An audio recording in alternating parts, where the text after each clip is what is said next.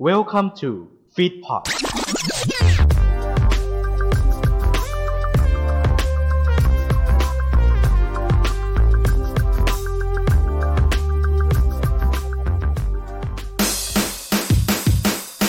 แตกลาย ออริโด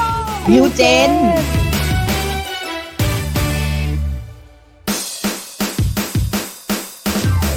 สวัสดีครับ สวัสดีครับ สวัสดีครับ นี่คือแต่กลายไอดอลครับซีซั่นสามแล้วเราจะเจอกับก้องแล้วก็แอปยูโรวันนี้นะครับแขกรับเชิญของเราวันนี้ครับอืมเป็นผู้บริหารวง Fingers Cross แล้วก็ unit Shimmer Shimmer ถ้าถ้าผมถ้าผมพูดผิดขออภัยด้วยนะครับ ไม่เป็นไรครับ เรียกเรียกอะไรก็ได้ครับเอาเอาเอาเอาเอาสะดวกปากเลยครับ ส่วนใหญ่คนครับนะพี่บิ๊งเจ้าของวง Fingers Cross สวัสดีครับ สวัสดีครับเห็นนี่พวกพวกอีกสองคนนี่ แนะนำตัวอีกสองคนหน่อยฮะอะทีละคนก็ได้สวัสดีค่ะ ฟ้า Shimmer Shimmer ครับครับอืมไอ้อะเข้าสมาวัสดีค่ะแบมแบม Shimmer Shimmer ค่ะโอเคอะแล้วก็พี่บิ๊งแนะนำตัวเลยฮะครับเออก็ก็ชื่อบิ๊งนะครับ เป็นโปรดิวเซอร์ของทั้งอ่า Fingers Cross แล้วก็ Shimmer Shimmer ครับถามถึงจุดเริ่มต้นของวง Fingers Cross ก่อน ถ้าจุดเริ่มต้นเองอะคือแวดวงไอดอลมันน่าจะในไทยเนี่ย มันก็มีมาอย่างวงแรกมันคือแบบนานมากแล้วเนอะเราก็มาต่อที่วงที่สองที่เป็นไทมิคิเทนอะไรเงี้ยแล้วค่อยมาเป็นที่เป็นรูปเป็นร่างเลยก็คือ BNK พี่ก็ตาม BNK นั่นแหละ เป็นเป็นเหมือนคนทั่วไปที่ที่ที่ไม่ได้เป็นเขาเรียกว่าอะไร ไม่ได้เป็นคนที่ชอบไอดอลมาตั้งแต่แรกเราจะรู้สึกว่ามันมีคนที่แบบว่าเรียกตัวว่าเลือดแท้เนอะเราชอบมาตั้งแต่ AKB หรือว่าชอบมาตั้งแต่แบบว่าโอเค เราเคยฟัง Morning Musume เราเคยตาม Berryz Kobo อะไรเงี้ยแต่ว่าเราไม่ได้ติดตามไอดอลขนาดนั้น เรารู้สึกว่าเราก็แค่ดูเพราะว่าก็เป็นเพลง J-pop ที่เรา ดูมันตลอดอยู่แล้วอะไรเงี้ย จน BNK เข้ามา แล้วเราก็ชอบเราชอบ track คุกกี้มากๆ ชอบแบบ ชอบแบบตอนแรกอะค่อนข้างเมินประมาณหนึ่งด้วยซ้ำไป เพราะว่า เพราะว่าสามสิ่งแรกเราเราไม่ค่อย ไม่ค่อย touch กับมันเท่าไหร่ แต่พอคุกกี้อะมันแบบมี sense pop สูงมาก แล้วมันก็เป็นเพลงที่แบบ ต้องบอกว่าเป็นเพลงที่ universal มากเนอะมันมันไม่ว่าจะทำเป็นเวอร์ชั่นประเทศไหนอะมันก็ work ไปซะหมดเลยอะไรเงี้ยมันเป็นเพลงมหัศจรรย์เพลงหนึ่งเราเชื่อว่าอย่างนั้น แล้วด้วยความที่ชอบมากๆเราก็เลย ไปเล่น MV อะที่เขาที่เขาให้ไปเล่นที่สนามหลวงเอ้ยไม่ใช่สนามหลวงพูดผิดตัวสยามแหมเพิ่งเพิ่งพูดสนามหลวงพูดพูดผิดถูกถูกนั่นแหละ ก็เลยไปเจอกลุ่มเด็กกลุ่มหนึ่งที่เขาเป็นกลุ่มที่เขาเคย audition BNK แต่ไม่ผ่าน กลุ่มนั้นเขารวมตัวกันว่าเขาชื่อเดฟซิโ o แล้วพี่ก็ตอนนั้นพี่มีไอเดียอยู่แล้วด้วยว่า ว่าพอตามแวดวงไอดอลอะเรารู้สึกว่า เออว่ะณตอนนั้นอะ มันมีแค่ major ไอดอลเนอะก็คือมีมี BNK มี มี Sweat แล้วก็มี อ่า7th Sense สามวง มันเป็น major หมดเลย เราก็เลยแบบ เอ้ยตอนที่เราฟังอะตอนแรกอะเราไม่ค่อย touch major เท่าไหร่ พูดตามตรง ก็คือเรา touch แค่ AKB อะไรเงี้ยแล้วก็ touch ไม่กี่เพลง แต่ว่าพอไปฟังเพลงที่ค่อนข้างจะจะถูกจริตเราอะ อย่างพวกแบบยานามิว อย่างพวกแบบเล อย่างพวกอะไรเงี้ย เราก็รู้สึกว่า เฮ้ยมันคืออะไรวะมันแบบ BiSH อะไรเงี้ยเราก็เลยแบบ ไปดู อ๋อ มันเรียกว่า chika ไอดอลไว้ไอดอลใต้ดิน แล้วไทยยังไม่มีเลย เราก็เลยเอ้ยพอรู้จักเด็กกลุ่มนี้พอดีเนาะเด็กที่ไป audition BNK ไม่ผ่านกลุ่มเนี้ยมันมีรวมแบมๆด้วยอยู่ในนั้น แล้วก็เราก็เลยทำเดฟซิโ o ขึ้นมาพอทำเดฟซิโ o ขึ้นมากลายเป็น chika ไอดอลวงแรกของประเทศเนาะแล้วพอทำเดฟซิโ o ไปได้สักปีหนึ่งเราก็แยกย้ายกันเออแต่ละคนก็ไปมีวงต่างๆ แล้วก็จะมีสมาชิกสองสามคนต้องบอกว่าสองสามคนนะในในช่วงเริ่มต้นที่ที่มาเซตเป็นเป็น Finger Cross สุดท้ายก็มาเหลือสองคนก็คือโยกโยกกับแบมแบม เออที่ที่ที่ตามมาจากมาจากเดฟซิโ o ในในนาทีนั้นน่ะ มันมี chika ไอดอลเยอะแยะเลย ตามหลังเรามา ตามหลังเดซิโ o มาเพียบแบบมหาศาลก็คือ เรียกว่าช่วงฟองสบู่แตกเนอะช่วงปีสองพันสิบเก้าใช่ไหมครับเออช่วงนั้นน่ะ คือ ปริมาณแบบจากที่เราเคยเป็นวงที่สี่ของประเทศอะเรากลายเป็นวงที่ประมาณห้าสิบได้ เหมือนเราเริ่มต้นใหม่อะจากจากที่เราสตาร์ทแบบสตาร์ทเป็นเป็นเบอร์ต้นๆแล้วก็ กลายเป็นว่าเรามาสตาร์ทแบบอยู่จุดหลังสุดเลย แถมยังเป็นสตาร์ทโดยที่คนส่วนใหญ่ไม่รู้ ว่าเราเริ่มต้นเร็ว แต่เราแค่มาทีหลังไม่งงใช่ไหมหมายถึงว่าเราเริ่มเราเริ่มมาก่อนอะแต่ว่า เออเราอยากจะสร้างอะไรใหม่อืมๆโดยเฉพาะเรื่องเรื่องเรื่องเงื่อนไข Finger Cross มันมาพร้อมเงื่อนไขที่ใหม่ แต่คนไม่ค่อยรู้เนาะเขาจะมองเห็นแบบภาพมันก็คือไอดอลทั่วไปอะไรเงี้ย แต่ว่าเงื่อนไขมันซับซ้อนพอสมควรก็คือเรา audition Finger Cross จากเพื่อนเพื่อนของเพื่อนไปเรื่อยๆเคยได้ยินอืมเคยได้ยินนิยามเรื่อง six degree ไหมก็คือเรื่องแบบว่าอืมความสัมพันธ์หกหกหกทอดอะถ้าเรารู้จักคนนี้เรารู้จักคนต่อ ๆ ไปอีกหกหกระยะ เราก็เลยเชื่อว่าเออการสร้างการสร้าง connection กับเพื่อนเนี่ยน่าสนใจ เพราะว่าเรารู้สึกว่าคือตลอดมาพี่เป็นคนทำวงดนตรี ก่อนที่จะมาทำวงไอดอลเนอะทำวงดนตรีมาก่อน ตั้งแต่ถ้าท่านในวงการเลยก็จะรู้จักเราในตอนปี 2546 เพราะว่าเราได้เซ็นเซ็นกรมมี่ปี46แล้วก็ออกอัลบั้มเสร็จปุ๊บอ่าหลังจากนั้นเราก็มาทำเป็นเป็นเป็นแบบศิลปินอิสระ อยู่พักใหญ่ๆ ก่อนที่จะมาทำวงไอดอลเนี่ยอ่าในช่วงนั้นน่ะทุกคนคิดว่าวงไอดอลคือ BNK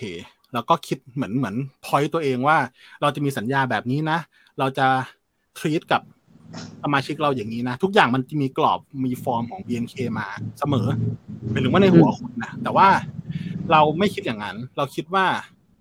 แต่ละวงก็ต้องยืดหยุ่นในแบบของตัวเอง ตัวเองมีอะไรมีมีอะไรอยู่ในมืออะเราก็ต้องหยิบจับสิ่งนั้นมาใช้ เช่น เราทำเพลงเองได้ เราถ่ายรูปเองได้ เราทำ artwork เองได้อะเราทำสิ่งนี้นะ member ทำอะไรได้ เราถึงขั้นถามว่า member ทำอะไรได้ member ชอบอะไร memberมีความสามารถอะไร ที่จะมาช่วยกันได้ คนไหนเก่งการตลาด คนไหนเก่ง เรื่องนั้นเรื่องนี้อะไรเงี้ย เรารู้สึกว่าเราอยู่กันแบบวงดนตรีอะ เพราะว่าพี่ชินกับแบบนั้นไง แล้วพี่ก็รู้สึกว่าก็อยู่กันแบบวงดนตรีก็ไม่ได้ไม่ได้แปลกปะถ้าเราไม่ได้ฟอร์ม ถ้าในหัวเราไม่ได้คิดแต่ว่าวงไอดอลต้องเป็นแบบ BNK เท่านั้นน่ะเราจะทำอะไรก็ได้ ยิ่งยิ่งเป็นจีกะยิ่งยิ่งไม่ต้องพูดถึงเลย เราทำอะไรก็ได้ ดังนั้นเราก็เลยคิดว่า เออ ถ้าเราใช้เพื่อนมาฟอร์มวงกันเหมือนวงดนตรีอะเหมือนวงดนตรีมัธยมอะเออเพื่อนในห้องเพื่อนต่างห้อง แล้วก็มาฟอร์มกันอะไรอย่างเงี้ยหรือว่าเนี่ยเพื่อนของเพื่อนเพื่อนของเพื่อนออกไปอีกทอดหนึ่งอะไรเงี้ยดังนั้น Finger Cross line up แรกสุดเลยอะเป็นเพื่อนหมดเลย เป็นเพื่อนของเพื่อน สุดท้ายก็มาเป็นเพื่อนกัน ในวงโคจรเดียวกัน แล้วก็เงื่อนไขของมันที่มันแตกต่างก็คือ มันเป็นวงประชาธิปไตยเต็มใบ การันตีได้จากการที่ว่าแม้กระทั่งชื่อวง การเลือกซิงเกิล การกระทำใด ๆ ก็ตาม การเลือกชุด move ทุกอย่างของวงเกิดขึ้นจากการโหวต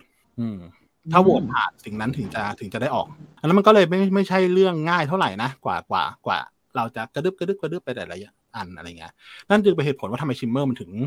ออกสองเพลงได้เร็วมากเพราะมันมีมีคนน้อย มันก็เลยโหวตน้อยคิดภาพป่ะมันก็เลยอ๋อมันก็เลย run วงได้เร็วกว่า มันก็ไม่ใช่จุดบกพร่องของประชาธิปไตยซะเป็นซะทีเดียวอะคิดภาพไหมมันก็เป็นแง่แง่งามของมันด้วยใช่ไหมการที่เรา approve คนหรือว่าการที่เราสามารถจะให้ทุกคนแบบลงความคิดเห็นได้อะไรเงี้ย นอกจากเรื่องเป็นประชาธิปไตยเต็มใบก็คือเรื่อง concept เนาะ concept หลักไม่ใช่วงการเมืองนะ แต่ว่าคนอาจจะพอเข้าใจบ้าง แต่ว่า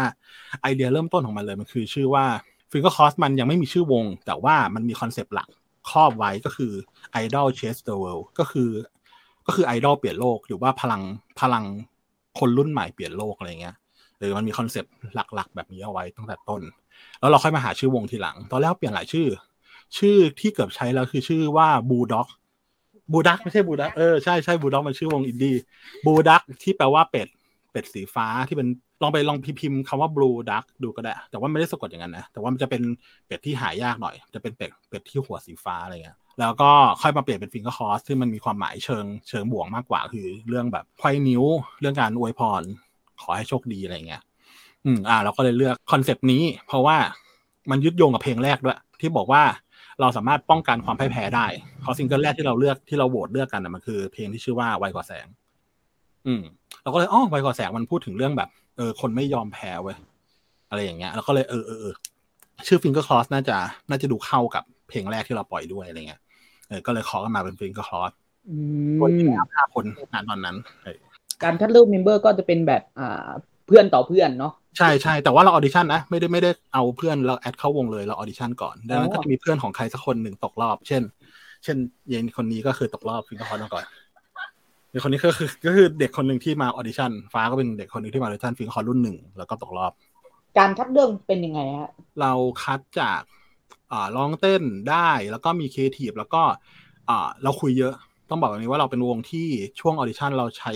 เวลากับการพูดคุยเยอะ เราขอดูทัศนคติมากมากกว่าปกติเออแล้วเราเคยถามหลายคนแล้วที่ไป audition มาหลายวงอะไรเงี้ย ก็เขาบอกว่าวงเราเป็นวงที่คุยเยอะที่สุด เพราะว่าเราเราอยากรู้ว่าคุณคิดยังไง ถามว่ามีคำถามเชิงเชิงสังคมการเมืองไหมมี ก็เราก็ค่อนข้างจะเอาคนที่ที่คิดเห็นในทิศทางคล้ายๆ เรา แต่ถามว่าการแต่งเพลงแต่ละเพลงนี้ใช้เวลานานเท่าไหร่ครับ กว่าที่สมบูรณ์แบบที่ได้เห็นเนี่ยทุกวันเนี้ยอาจจะพ่วงไปอีกคำถามหนึ่งก็ได้เนาะก็คือคำถามที่แต่งเพลงเมื่อไหร่ คือพี่อะเป็นคนที่เริ่มแต่งเพลงเร็วนิดนึง อ่า ต้องบอกวันนี้พี่อายุ ปีนี้พี่สามสิบเก้าพี่เริ่มแต่งเพลงครั้งแรกตอนปสามแล้วหลังจากนั้นก็แต่งทุกวันแต่งเพลงทุกวันเป็นคนแต่งเพลงทุกวันอยู่แล้วอะไรเงี้ยเรื่องความเร็วในการแต่งเพลงไม่ไม่มีไม่มีข้อกำหนดไว้ แต่ว่าถามว่าแต่งเพลงในแบบของตัวเองละกันจะพยายามให้จบภายในไม่กี่ชั่วโมง ถ้าเพลงที่ได้เห็นอยู่ทุกวันนี้อะอ่า แล้วค่อยมาแก้เอาทีหลังบ้างบางเพลง อืมแต่ส่วนใหญ่จะส่วนใหญ่จะจบภายในภายในอัด demo อะเดี๋ยวนี้รวดคืออัด demo แล้วได้เพลงเลย ไม่งงใช่ไหมหมายถึงว่าเราอัด demo ทั้งทั้งเพลงอะ มาพร้อมเพลงดังนั้นมันมันไม่ใช่กระบวนการการแต่งเพลงที่เป็นการแต่ง lyric แต่ก่อนนะพี่แต่ง lyric ก่อนแล้วค่อยมาทำเพลง แต่ว่าปัจจุบันน่ะจะเป็นการทำทั้งองค์คาพยพเลย ถ้าถ้าเคยเคยเคยดูพวกรายการทำเพลงพวกแบบ I Having a Bad Day หรือว่าพวกแบบว่าป๊อปไมค์อะไรเงี้ยเราจะเห็นว่าการทำเพลงสมัยใหม่คือการทำเพลงที่มาพร้อม demo เลยมันจะต่างกับสมัยก่อนเนอะที่เราเอากีตาร์มาตัวหนึ่งแล้วเราร้องแล้วเราเขียนเขียนลงกระดาษจนจบก่อนแล้วเราค่อยไปอัดอะแต่ว่าเดี๋ยวนี้เราทำงานหน้าคอมอยู่แล้วไง ดังนั้นการกระบวนการการแต่งเพลงมันจะเปลี่ยนไป คือว่าเราจะแต่งเพลงหน้าคอม เราขึ้นโน้ตแรก เราก็จะด้นมันไปจนจบเลย ดังนั้นความจริงเพลงที่เราได้ยินเนี่ยจนถึง final อะ ต่างจาก demo ไม่เยอะ เพราะเราทำเกือบสมบูรณ์เลยเออแล้วเราก็ส่งไปให้น้องๆฟัง แล้วก็ลองกลับมา กระบวนการจะจบภายในไม่กี่ชั่วโมงอ่าถ้ามีถ้ามีเรื่องเล่าแปลกๆอาจจะมีเพลงหนึ่งที่แต่งแล้วยังไม่จบก็คือเพลงสู้แต่ต้องไม่ตาย สู้แต่ต้องไม่ตายเนี่ยแต่งไว้มี verse หนึ่ง verse สองแต่ยังไม่มี verse สาม ที่เวิร์ดที่ร้องว่าอะไรนะไอคนเบื้องบนอะร้องไงนะหากปีศาจอ่าใช่ใช่ใช่ท่อนที่ว่าหากปีศาจร้ายคือคนเบื้องบนและบนถนนคือคนที่เลือดดินไหล ท่อนนี้มาทีหลังตตลอดตลอดเพลงอะถูกแต่งมาก่อน แต่มาก่อนสักประมาณคือเราเจอเหตุการณ์ที่ประมาณที่สิบเก้าป่ะเราไปเราไปเราไปมอบวันที่สิบเก้าแล้วเราก็เห็น เห็นแกนนำโดนอุ้มวันที่ยี่สิบเพลงนี้ปล่อยวันที่ยี่สิบห้าวันที่ยี่สิบอะเรารู้สึกโกรธมาก กับเหตุการณ์นี้ที่มีคนโดนอุ้ม แล้วเราก็แต่งเลยวันที่ยี่สิบคือวันที่ยี่สิบวันที่ยี่สิบเอ็ดยังแต่งไม่เสร็จ คือขาดท่อนหนึ่งแต่ดนตรีทำเสร็จแล้วพอวันที่ยี่สิบเอ็ดอะกลับจากที่ทำงานคือมันห่างกันกันวันหนึ่งเนาะแล้วขับรถไปแล้วรู้สึกว่าเฮียคิดออก ก็เลยเลี้ยวรถไปจอดไว้ที่หนึ่งเพราะว่ามันรถติดตลอดทางรถไม่ติดเลย แล้วมันติดอยู่ท่อนเดียว แล้วอยู่ดีเมโลดี้ที่บอกว่า หากปีศาจร้ายคือคนเบื้องบน และบนถนนคือคนที่เลือดรินไหลอะมันเห็นถนนแล้วมันจอดพอดีไงเราก็เลยแบบแวะแล้วก็อัดใส่มือถือไว้ท่อนเนี้ยแล้วก็กลับมา นั่นจะเป็นเพลงที่ยาวที่สุดหมายถึงว่าระยะเวลาคือหนึ่งวันเสร็จเสร็จๆอันนี้น่าจะเป็นยาวที่สุดในระยะหลัง เพราะว่าส่วนใหญ่จะจะแต่งเสร็จเลยรวดเดียวเออเพราะมันง่ายกว่า คราวนี้เรามาเข้าเรื่องเพลงกันบ้างครับ เพลงแรกที่เอ่อให้กับวง Fingers Cross ก็คือเพลงไวกว่าแสงใช่ไหมฮะใช่ครับช่วยเล่าความหมายของมันหน่อยฮะที่นุ่มไปกว่าแสงอะ ถ้าถ้าพูดในเชิงประเด็นมันอะมันคือเพลงที่พูดถึงช่วงเวลาหนึ่ง ต้องบอกนี้ละกันอาจจะไม่กระทบกระเทียบใครละกัน แต่ว่ามันมีช่วงเวลาหนึ่งที่เรารู้สึกว่าเราถูกฉุดรั้งไม่ให้ไปข้างหน้า ก็คือช่วงเวลาที่ก่อนเราจะออก Fingers Cross นี่แหละ เรารู้สึกว่ามันมีมันมีบุคคลกลุ่มหนึ่งพยายามจะดึงเราไม่ให้เราแบบ ได้ทำความฝันต่ออะไรเงี้ย แล้วเราก็เลยรู้สึกว่า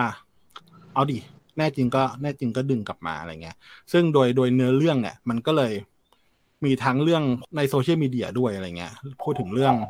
คนที่วิพากษ์วิจารณ์เราลับหลังอะไรเงี้ย หรือว่าพูดถึงเรื่องทางสังคมด้วย มันก็เลยมันก็เลยมีมี subject อยู่หลายตัวเหมือนกัน เช่น subject หนึ่งที่ดึงอ่าเขาเรียกว่าอะไรคนที่ต้องการดึงเราไปข้างหลังอะมันมีคนหลายแบบ ดังนั้นในแต่ละ verse มันจะพูดถึงแต่ละคนอ่าในท่อนหนึ่งที่ที่น่าจะเป็นท่อนที่เป็น punchline เราเลยก็คือ เพราะฉันคือแสงของวันต่อไป ไม่กลัวใครหน้าไหน ไม่กลัวคำว่าแพ้อีกต่อไปอะไรเงี้ยไอ้คำว่าแสงของวันต่อไปอะมันเป็นเหมือน punchline แล้วก็เป็นเป็นคำที่เราเอาไว้นิยาม นิยาม Fingers Cross ด้วย แล้วก็เป็นนิยามไอ้คำว่าอะไรนะ idol chase the world อะเออมันเป็นมันเป็นเหมือนความหมายซ้อนเข้ามาของของคำว่าเปลี่ยนโลกอะไรเงี้ย เพราะว่าอืมเพราะฉันคือแสงของวันต่อไป ฉันคืออนาคต ฉันคือคนรุ่นใหม่ คุณจะมาแบบ ฉุดให้ฉันกลับไปอยู่ที่เดิมไม่ได้แล้ว เพราะว่าเรารู้สึกว่าไม่ว่าจะเป็นสังคม ไม่ว่าจะเป็นการทำร้ายกันหรือว่าไม่ว่าจะเป็นผู้หลักผู้ใหญ่ที่ชอบดึงให้เรากลับไปอยู่จุดเดิมที่เราเคยก้าวผ่านมันมาแล้วเนี่ย สิ่งนั้นน่ะ ที่คุณเคยทำได้มาก่อนน่ะ ตอนนี้คุณจะทำไม่ได้แล้วเพราะว่าแสงของวันต่อไปมาแล้ว มันจะไม่เหมือนเดิมอีกต่อไปเออนี่นี่นี่คือ นี่คือ หลักใหญ่ใจความของเพลงไวกว่าแสง ซึ่งสะท้อนนัยยะมากกว่าการที่ว่าสู้เพื่อฝันน่ะ แต่เราแค่จะเราเราเราเราพยายามจะแสดงตัวตนด้วยว่าทุกคนสู้เพื่อฝันหมด ทุกยุคทุกสมัย เออ แต่เราจะไปได้ไกลกว่าเดิมเออด้วยด้วยเป้าหมายของเราอะไรเงี้ยเพราะเราจะต้องการความเปลี่ยนแปลงด้วย เราไม่ได้สู้แบบ สู้เราทิ้งทุกคนไว้ข้างหลังอะเราสู้ด้วยความหวังของคนรุ่นใหม่ประมาณนี้ ก็เลยก็เลยเริ่มมันเป็นเพลงแรก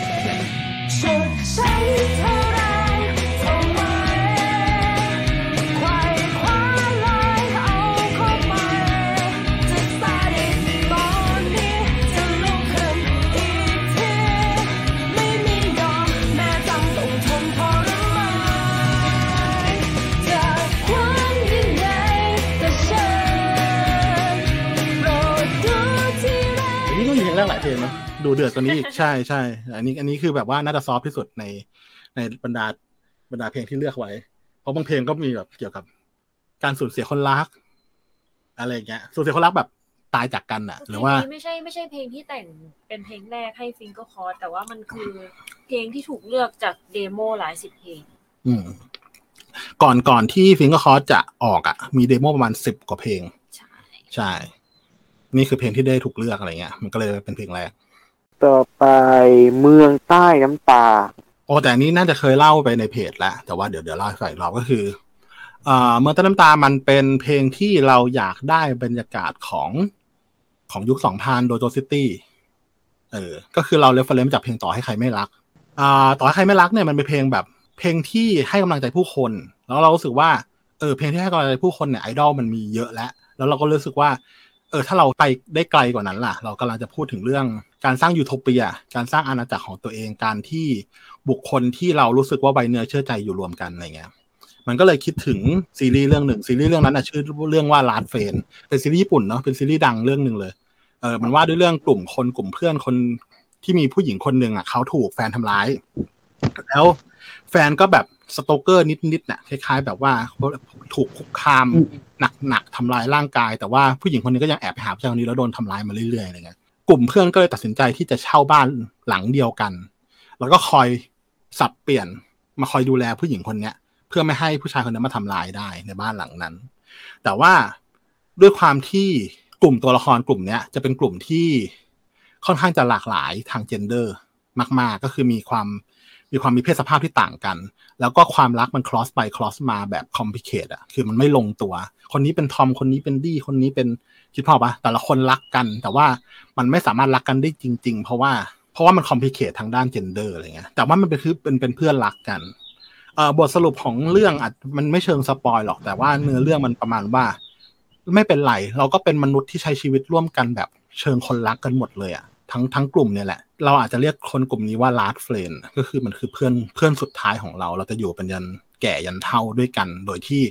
ความสัมพันธ์คลุมเครืออย่างนี้แหละ ไม่จำเป็นต้องเป็นคนรัก ไม่จำเป็นต้องมีเซ็กส์กันได้ มี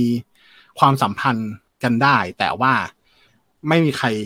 ลงเอยกันน่ะแต่ทุกคนเป็นเป็นเพื่อนคนสุดท้ายของกันและกัน อะไรอย่างเงี้ย เรารู้สึกว่าโอ้มันคือการสร้างยูโทเปีย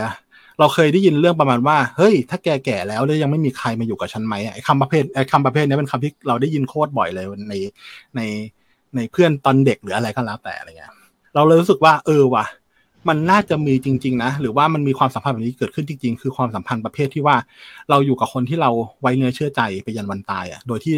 เราไม่ได้แคร์ว่าเขาจะมีเพศสภาพอะไร เขาจะเป็นยังไง เขาจะแก่กว่าเราเด็กกว่าเราหรือว่าอะไรก็แล้วแต่ เออมันเป็นความสัมพันธ์ที่อบอุ่นมาก เรารู้สึกว่ามันเป็นความสัมพันธ์ของกลุ่มคนที่ไว้เนื้อเชื่อใจกัน และอยู่ด้วยกันได้ จะไม่มีทางหักหลังกันไปยันวันตายอะไรเงี้ย เรารู้สึกว่าเออเออเออถ้าถ้ามันมีเมืองแบบนั้นเราก็เลยเซตเซตอัพมันเป็นแบบยูโทเปียเมืองหนึ่งนะชื่อว่าเมืองใต้น้ำตา ที่เราจะร้องไห้ขนาดไหนก็ได้ เราจะดราม่าเราจะโวยวายเราจะอะไรก็ได้ แต่ว่าในเมืองเนี้ย ทุกคนจะไม่เห็นน้ำตาเราเพราะเราจมอยู่ใต้น้ำตาอยู่แล้วตั้งแต่แรกมันคือคนที่เจ็บปวด จำนวนมากมาอยู่รวมกันคิดพ่อไหมแล้วก็ร้องห่มร้องไห้จนเมืองทั้งเมืองมันกลายเป็นน้ำตา แต่พอเราอยู่ในนี้แล้วอะ ไม่มีใครโกรธคุณที่คุณเยอะคุณหนักคุณถมถุยชีวิตอะไรเงี้ยเออเราจะเราจะให้กำลังใจกันเราจะอยู่ร่วมกัน มันก็เลยกลายเป็นเมืองใต้น้ำตา แล้วก็มันก็มีนัยยะแฝงซึ่งเป็นเป็นเป็นพันช์ลน์ของเพลงนี้ก็คือ บางคนมีรักตั้งมากมาย ส่งมอบความรักให้ใครก็ได้ มีสิทธิ์ทำได้ทุกอย่าง แต่เราไม่ได้สักอย่างก็ท้อใจมันคือ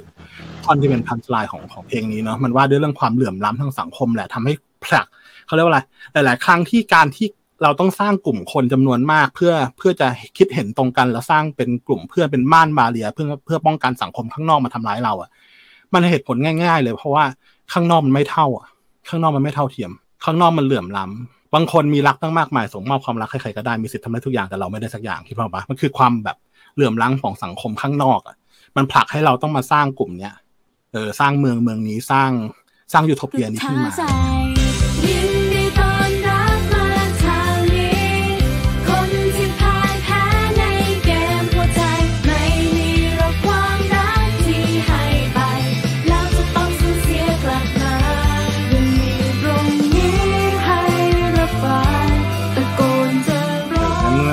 คือเมืองตาน้ำตาที่มันมีนัยยะซ่อนเร้นนิดหน่อย แต่มันไม่ได้เชิงอย่างที่ว่าเราเราไม่ได้พูดเรื่องการเมืองแบบร้อยเปอร์เซ็นต์เราพูดเรื่องสังคมเราพูดเรื่องเจนเดอร์เราพูดเรื่องหลายอย่างแต่เราพูดซ้อนทับมันไปในหลายหลายหลายในหลายหลายมิติอะเพราะเรารู้สึกว่าเพลงที่ตีความได้หลายมิติมันสนุกนะหมายถึงว่าด้วยคนฟังเองก็สนุกเออหมายถึงว่าถ้าเป็นนักฟังเพลงเองเราเรารู้สึกว่าการทำให้ลึกหรือซับซ้อนขึ้น หรือว่าเนื้อหาซับซ้อนขึ้นอะ โดยที่ เขาอาจจะไม่รู้สึกตัวเลยก็ได้เขาฟังไปเพลินๆแล้วเขาก็ไม่ได้รู้ว่ามันแบบมันซับซ้อนขนาดนี้อะไรเงี้ย แต่ว่าคนแต่งเองก็ต้องต้องคิดให้เยอะหรือว่าคิดเขาเรียกว่าอะไรตอบให้ได้ว่าตัวเองทำอะไรลงไป ไม่รู้นะไม่ไม่รู้เหมือนกันว่าว่าคนอื่นคิดเหมือนกันไหมแต่ว่าการเป็นนักแต่งเพลงอะมันคือการตระหนักรู้ว่าตัวเองกำลังทำอะไรอยู่เราคิดอะไรอยู่เราตอบให้ได้ว่า ว่าเพลงแต่ละเพลงที่เราแต่งขึ้นมามันมันสื่อสื่อสารถึงอะไร มีนัยสารอะไรอะไรอย่างเงี้ยเรารู้สึกว่าหลาย ๆ คนอาจจะแต่งเพลงเพราะความไพเราะอย่างเดียว ซึ่งซึ่งมันก็นั่นก็ไม่ผิด แล้วเรารู้สึกว่ามันยากด้วย เราเลสเ c คคนที่แต่งเพลงด้วยความไพเราะอย่างเดียวนะเออมันมีคำหนึ่งมั้งในในในรายการของป๊อปไมค์รายการหนึ่งชื่อว่า ชื่อว่าสงปองประลองเพลงรายการนั้นอะเอ่อสงการพูดขึ้นมากลางรายการว่า ผมชอบเนื้อนี้จัง มันดูคิดน้อยดี แล้วคนก็หัวเราะบอกว่าเฮ้ยทำไมดูเหมือนไม่ไม่ไม่เหมือนคำชมเลยอะไรเงี้ยเออแล้วสงการก็ขยายความคำนี้ขึ้นมาว่า เฮ้ย เราไม่ได้ว่าคำนี้เราเป็นคำชม เพราะว่าการที่ ฟังแล้วรู้เลยว่าเนื้อเรื่องเกี่ยวกับอะไรอะ มันถือว่าเป็นความฉลาดอย่างหนึ่งเป็นความเก่งอย่างหนึ่งเหมือนกัน ดังนั้นอะ คนที่มาบอกว่าเพลงเราเข้าใจยาก เราก็รู้สึกว่าเรารับเรารับเรื่องนี้ แล้วเราก็ไม่ดูถูกคนที่ทำเพลงเข้าใจง่ายเช่นเดียวกันคิดพอปะมันต่างต่างคนต่างสร้างศิลปะในแบบของตัวเอง แล้วเรารู้สึกว่าคนที่แต่งเพลงง่ายหลาย ๆ คนก็ตระหนักรู้เสมอว่าตัวเองทำอะไรอยู่ เรารู้สึกว่านั่นแหละคือคุณสมบัติของนักแต่งเพลง คือตระหนักรู้ว่าตัวเองทำอะไรอยู่ ตัวเองกำลังทำสิ่งง่าย รู้ว่าตัวเองทำง่าย ตัวเองกำลังทำสิ่งยากก็ต้องรู้ว่าตัวเองทำยาก คือแอมรู้สึกว่าการที่จะเข้าใจเพลงของเรา มันไม่ได้หมายความว่าต้องเข้าใจตามที่แต่งตามที่พี่บิงแต่งอะ มันคือแบบคุณมีประสบการณ์ยังไง แล้วฟังเพลงนี้แล้วตีความเป็นยังไง แล้วคุณเข้าใจแบบนั้นอะ มันก็ได้เหมือนกัน นั่นแหละแบบว่าบางคนอาจจะรู้สึกว่า เออเราไม่แน่ใจว่าที่เราเข้าใจอะ มันตรงกับที่เขาแต่งหรือเปล่า มันเข้าใจยากจังเลยอะไรเงี้ย แต่ก็ มันไม่ผิดคือคุณที่คุณเข้าใจกับประสบการณ์ที่คุณผ่านมาในชีวิตอะไรอย่างเงี้ยมันก็ถูกเหมือนกันที่คุณเข้าใจแบบนั้น คือเป็นเป็นเพราะว่าตั้งใจที่จะแต่งให้มันตีความได้ในหลากหลายทางอยู่แล้วอะอย่างที่พี่วิงบอกตอนแรกใช่ จะมองว่ามันเป็นเพลงรักธรรมดาธรรมดาเลยก็ได้นะเราเราเราไม่ซีเรียสนะแต่งให้มีความหลากหลายความหมาย ให้ให้คนได้จินตนาการเอาอย่างเงี้ย เอออืมดีนะอะเพลงต่อไปครับ ทฤษฎี ทฤษฎีเป็นเพลงที่แต่งมา ก็น่าจะช่วงเดียวๆกับเมืองใต้น้ำตาลเนอะเอาข้อจริงคือแต่งวันที่วันที่มีกรณีกรณีหนึ่งเนาะก็คือกรณีของชอนบุรณฮิรันเราพูดได้แหละ เพราะว่ามันเป็นกรณีที่ผู้คนให้ความสนใจแล้วก็น่าจะน่ายังจำมันได้อยู่เนาะช่วงนั้นอะคือเขาเรียกว่าอะไร กระแส เอ๊ะ เรียกเขาอะไรนะ อ๋อไลฟ์โพสเออพูดโอ้กว่าจะคิดออกไอ้เหี้ยคิดไม่ออก เออ คือก่อนหน้านั้นน่ะ เราแต่งก่อนที่กรณีที่เขาจะเกิดเหตุการณ์ที่เขาไปปลูกป่าแล้วเขาก็โดน โดนโดนแฉว่าเขาโกงเงินบริจาคอะไรเงี้ย ก่อนหน้านั้นน่ะ อ่า มันมีไลฟ์โค้ดหลายคนเนอะไม่ใช่แค่ชอนอย่างเดียว มันมีทั้ง อ่า คุณเข็มทิศจุดๆๆมีทั้ง อ่า คุณทิวทัศซัมติงแล้วก็มีทั้งอ่าตำรวจ ประหลาดๆอะไรเงี้ย เออเก็ตที่เก็ตอ่าอยู่แล้วก็คนละคนเหล่านี้ก็คือถูกนับหน้าถือตาในสังคม ซึ่งพอตัดภาพไปในโลกอะ่ะ เราเข้าใจใช่ป่ะว่า ในโลกต่างๆเขาอะพูดพูดแบบไอ้นี่นะ อาจจะดูแบบแรงนิดนึงคือประเทศที่ค่อนข้างสีวิไลอะเขาค่อนข้างมอง life coach แง่ลบอะถ้าเราดูในซีรีส์หรือหรือหรือโอมชิ นริเกียวใช่ป่ะที่เขาไปปล่อยระเบิดแก๊สที่ญี่ปุ่นอะไรเงี้ย คือ life coach ต่างถูกมองในในในในด้าน negative ในแต่ในบ้านเราตอนนั้นมัน positive มาก เรารู้สึกว่าโหเราเราเราไม่ซื้อตั้งแต่แรกแล้ว เราเป็นคนแบบไม่ไม่ซื้อเรื่องเรื่องเรื่อง life coach เพราะว่าจุดเริ่มต้นมันอาจจะเป็นเรื่องแบบเรื่อง positive จริงนะเขาอาจจะพูดเรื่องชีวิตการแก้ปัญหาชีวิตอะไรเงี้ย แต่พอไม่รู้ว่าไม่รู้ว่าทำไมมันเป็นอย่างนี้เหมือนกันว่า ทุกคนพอถูกนับหน้าถือตา มักจะ ตั้งตนเป็นศาสดาเสมอ ทุกคนเลย เก็บเงินเข้าไปแพงๆแล้วทำตัวเหมือนศาสดาเดินเข้ามา แล้วก็พูดเรื่องความร่ำรวยในชีวิตอะไรก็ไม่รู้อะเออเรารู้สึกว่า โอเค เราไม่เหมารวมนะ มันอาจจะมีคนที่ค่อนข้างดีก็ได้เออแต่ว่าหลาย ๆ คนก็แล้วกัน ที่เขาที่เขาออกออกแนวนี้อะออกแนวว่าตั้งตนเป็นเป็นเจ้าลัทธิเจ้าความคิด ถ้าคิดไม่เหมือนฉันคือผิดอะไรเงี้ยเพลงนี้ก็เลยพูดเรื่องนั้นว่า ว่าตัวละครสองตัวเนี้ย คือตัวละครหญิงชายเป็นเพลงที่เกี่ยวกับคู่รักคู่หนึ่งที่คนหนึ่งถล่มลึกไปกับลัทธินี้แล้วพอกลับมาที่บ้านตัวเองอะก็ประหลาดไป เหมือนว่าจากที่เราเคยคุยกันแบบมนุษย์ต่อมนุษย์น่ะ เคยแก้ปัญหาอะไรร่วมกันมา เคยปรึกษาปัญหาชีวิตเคยหารือเคยแลกเปลี่ยนความรู้สึกกันน่ะกับกลายเป็นว่าเราเหมือนพูดใส่กำแพงอะ เพราะว่าเขามีก้อนความคิดบางอย่างที่เขาได้รับมาจากลัทธิของเขาอะ แล้วเขาก็มา มาพ่นใส่เราว่า เธอ ถ้าเธอเป็นแบบนี้ เธอก็แก้ปัญหาแบบนี้สิเพราะเขาเชื่อไปแล้วอะปักใจเชื่ออืมเชื่อเจ้าลัทธิตัวเองไปแล้ว ว่ามันจะนำทางชีวิตเขาไปสู่ทางที่ดีอะไรเงี้ย แต่เรารู้สึกว่า เฮ้ยไม่จริง เคยได้ยินแบบไอ้นี่ปะอัลบั้มของพี่บอยที่ชื่อว่า Million Ways to Love อะอ่าเออ คือ มันมีเป็นล้านทางเลยที่คนจะรักกัน ดังนั้นมันก็มีปัญหาหนึ่งปัญหามันมีเป็นล้านทางที่จะแก้เช่นเดียวกัน เราเราไม่ซื้อเลยการที่บอกว่าคนคนหนึ่งแก้ปัญหาได้ทุกอย่างอะเรามาโคตรไม่ซื้อเลย เรารู้สึกว่าปัญหาใครปัญหามันเว้ยเขาเรียกว่าอะไรเราเกิดเป็นมนุษย์แต่เราต้อง respect yourself อะเราต้องยอมรับการตัดสินใจของเรา เช่น เราเจอปัญหาเราแก้แก้แล้วมันเฮี้ยเราก็ยอมรับความเฮี้ยนั้นซะแค่นั้นจบ มนุษย์คืออย่างนี้ มนุษย์คือต้องต้องศรัทธาและเคารพในตัวเองก่อนที่จะไปเคารพคนอื่นให้ได้ก่อน ดังนั้นเราก็เลยแบบเออเออเออตัวละครนี้มันก็เลยแบบปวดร้าวจากการมีความสัมพันธ์ที่อยู่ร่วมกับคนที่ที่อยู่ใต้อานัตของของคนอื่นอีกทีหนึ่งอะไรเงี้ยเออเราก็เลยเราก็เลยแต่งเป็นเพลงทฤษฎีขึ้นมา ซึ่งซึ่งความสัมพันธ์อันคุมเครือและกระอักกระอ่วนในใจอะเรารู้สึกว่าเพลงแนวไหนก็ไม่สามารถสื่อสารมันได้ ถ้าไม่ใช่ชูเกตเพราะว่ามันแบบมันเต็มไปด้วยม่านหมอกปกคลุม แล้วก็เพลงที่มีแบบเสียงกีตาร์มีกำแพงเสียงสูงสูงๆเพื่อจะครอบ บรรยากาศเอาไว้อะไรเงี้ย เราก็เลยเลือกถ่ายทอดมันออกมาเป็น shoegaze ซึ่ง ซึ่งแน่นอนคนในวงก็มันเป็นเพลงที่ไม่ไม่ผ่านโหวตเว้ยอ่าตอนแรกอะ มันเป็นเพลงที่ถูกดองมาสองปี แล้วพี่เองอะ เป็นคนที่ส่ง demo เนี้ยไปที่อ่า The Year Shoegaze Book คือเป็นกลุ่มคนทำเพลง Shoegaze อะเออเขาทำเพจขึ้นมา แล้วเขาเคยทำอัลบั้มแรกมาแล้ว แล้วตอนนี้เขาเปิดรับอัลบั้มสองแล้วก็เลยส่งเพลงนี้ไป เป็นเพลงที่แบบ ไม่ไม่ไม่รู้ว่าอีกสมมติว่าวงมันจะอยู่ไปอีกสิบปี เราไม่รู้ว่าเพลงนี้จะได้ออกหรือเปล่า เออแล้วก็เลยแบบเออนั่นแหละฟุกมากเพราะว่ามันมันผ่านเข้ารอบ มันผ่านเข้ารอบแล้วมันก็ได้เป็นหนึ่งในแทร็กเราก็เลยดันมาเป็นแทร็กพิเศษขึ้นมาของวง